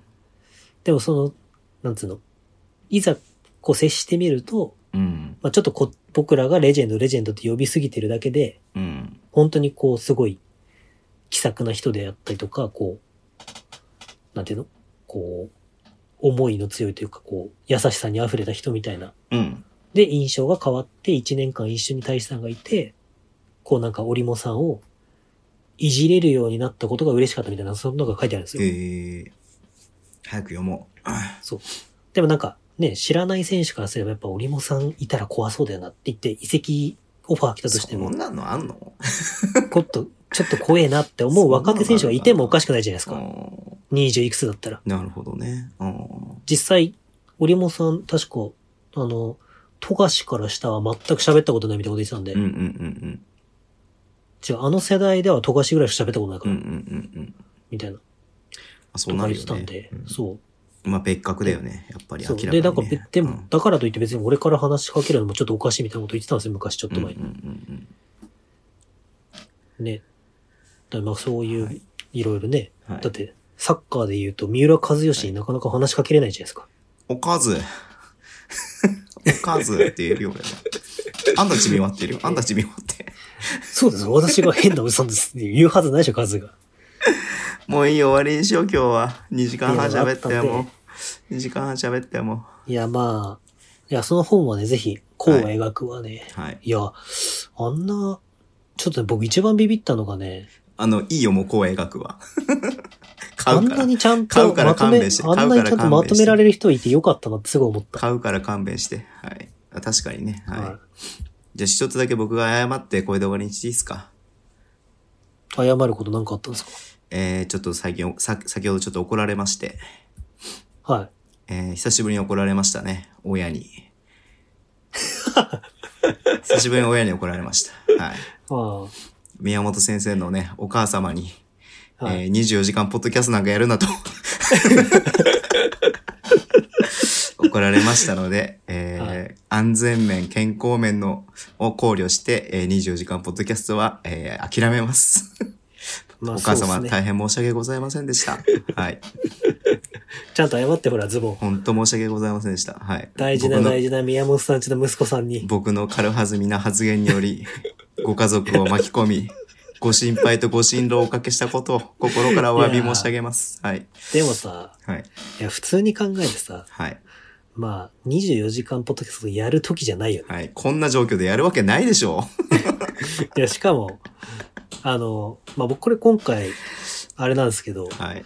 や、僕も、そのズボンさん家族いるじゃないですか。はいはいはい。まあ、それをこの間ちょっとズボンさんに相談したんですけど、いえや、その、僕はもうほん正直申し訳ないですけども、かかってるという前提で行動することを心に誓ったんですよえ。はいはいはいはまあ、それ、それはどういうふうに取られるかみんなわかんないですけいど、はい。はいはえ、宮本さんかかってるのじゃあもう関わるのやめようとかい思はい。うい人え、もいるかかかもっしれてないですけるど、ことを前提としてつってば大丈夫です。そうは伝わらないよ。はい。だからその、でもそうやって、ね、だから僕はズボンさんに移してしまった時に、うん。それが例えばズボンさんの子供とかうん。に移したくないっていうちょっと気持ちがすごいあったんで、あ、ズボンの女とかにね。うん。そうそうそうそう、ううんえ、落ち合ってんの ガチ不利ノーコメントでお願いします。はい。だったら移すわ、むしろ。ノーコメントでお願いします。はい。いや、絶対思ったんで、はいはいはい。まあちょっとポッドキャストも、はい。ちょっとうちでやらないで、そうだね。あれしようって話をしたんですけど、はまあいはいしばらくこの形になると思いますけど、そうね。うん。まあだからできる、なんていうんですか、まあ、不便なことはあるかもしれないですけど、はい。まあそれでも変わらずポッドキャストはできるんで、はい、そうですね。もともとこのスタイルでやってましたからね、うん僕たちは。はいまあね、本当にだから、ゲストが呼べないっていうだけだね、本当ね。まあそうですね。うん。だから皆さんも健康面にだけは本当にはい。気締をめつてけくていただださいい。て。締めてください。はい。そしてね、何を言いたいかっていうとですね、お母さん大好きだよーって締めてください。昨日それ、長谷信もめっちゃ ね、猪狩渡るにね、猪狩渡る、あ、猪狩渡るのコメントでね、ここで、それではここでクイズですって来て、なんだなんだと思って、もう長谷信の声なんか聞こえないわけよ。えがりわたるのコメントがさ、長谷川昇は、お母さんのことをママと呼んでる、丸か×かって出てきて、みんなが丸丸丸丸丸ってコメントするわけ。いいじゃん、でママで呼んでも全然いいいとやで思うもよさ、長谷信は、さ、うん一生懸命回そうとしてさ、うん、久岡くんにとさ、話してるわけよ。うん、うん。で、コメントみたいなのでさ、みんながさ、え、マジ、長谷信ママって呼んでんのとかめっちゃ バーってきてるやつさ、追いかけてないからさ、かわいそう、長谷信。そう。で、パッて見たときに、あ、えがり渡るやとか言ってめっちゃ言って、諸悪の根源は猪狩渡るですね。 そうそう。そうなんですよ。いやー、何を言いたいかと言いますと、はいはいはい。僕明日、人生で初めての健康診断なんですよ。え、健康診断したことないのはい、したことないですよ。なんていう会社だいや、その、なんていう、そういう、なんていう会社なんですけど、てか、この、まあ僕の言ってることを理解してもらえる人がいるかわかんないですけど、はいはいはい。その、さっきから僕結構ちょっともう、最近ツイッターでも、まあ言っ僕それで結構フォロワー減ったんですけど、うん。あの、このご時世に僕の仕事でそんなことやってるんって僕おかしいと思ってるんですよ。うんうんうんうん。で、、僕はおかしいって言ったんですけど、うんうんまあ、ちょっとなんか、なんで、えなんでみたいなみんなそういうテンションなんで、うん。うんちょっと、あ、東京やべえんだなってちょっと思ったんですけど、うんうんうんまあ東京だけじゃないかもしれないですけど、うん。うん。まあだからその、じゃあ、いち早く人脱出をしなきゃじゃん。人脱出を。いや、それもそれで問題でしょ。イタリアみたいに なるでしょ。これで北海道戻って北海道に拡散するみたいな。ねい。やそういうでニュースも出てたね。うん。そう、まあだから僕は、うん。まあその、まあこれはいろいろあれですけど、うん。そのまあ映ってるかもしれないなっていう感染してるかもしれないと思ってうん。生きようと。はい。でまあ自分の身を自分で守るように注意して生活しようって、はい。まあしばらくはね、思ったわけですよ。はいはいはい。でもさ、こんなメンタリティでさ、うんましてや今日志村けんさんも亡くなったメンタリティでさ、はい。身体検査、あの、健康診断でさ、人体検査って何 コロナウイルスの何特効薬を 何打たれに行くの、うんいやいやいや、健康診断でさ、はい。いい数値なんか出る気しないよね。あーあれ、胃カメラやるんだっけやります。ああ、いや、俺やったことないんでね、胃カメラ、いまだに。え、バリウムにしてるってことですかいやいやいやちゃ、そういう人間ドックとかちゃんとやったことないんで、俺。え、なんで、何僕になんかなんて会社だって言ったい割やに。いや、健康診断ってそこまでのしっかりしたものややったことないってこと。ああ、そういうこと。いや、僕はその初めてのちゃんとしたカチッとしたやつ全部受けに行くんですうよ。ん。で、NTR の右さんがこの間受けたっつってて、は右さんも初めてやったっつって。うんうんで、右さん僕も来週行くんすよってコメントしたら、こちらの世界にようこそって言われましたけど。うん。意味わかんねえな。うん。そうなんですよ。まあ、もうね、まあ、から元気で頑張ろうかなとはい。早く閉めてください。はい。思ったところで、はい。まあ皆さんも健康に、健康第一なんで本当に。はい。石田ヘッドコーチが本当にそれは常々言ってますんで、はい。早く閉めてください。皆さんも本当健康に気をつけましょう。あ分かってる。ということでちょっとわ分かってる。いつも、いつもと違うの分かってるよね。最後のセリフあれだって分かってるよね。俺ちゃんとあの音入れるからね。最後のセリフえもうずっとやってきたじゃん。いやー、マジで。あの音入れるからさ。ああ、まあ、わかりましたよ。じゃあ、では、皆さん今日もありがとうございました。ドフンド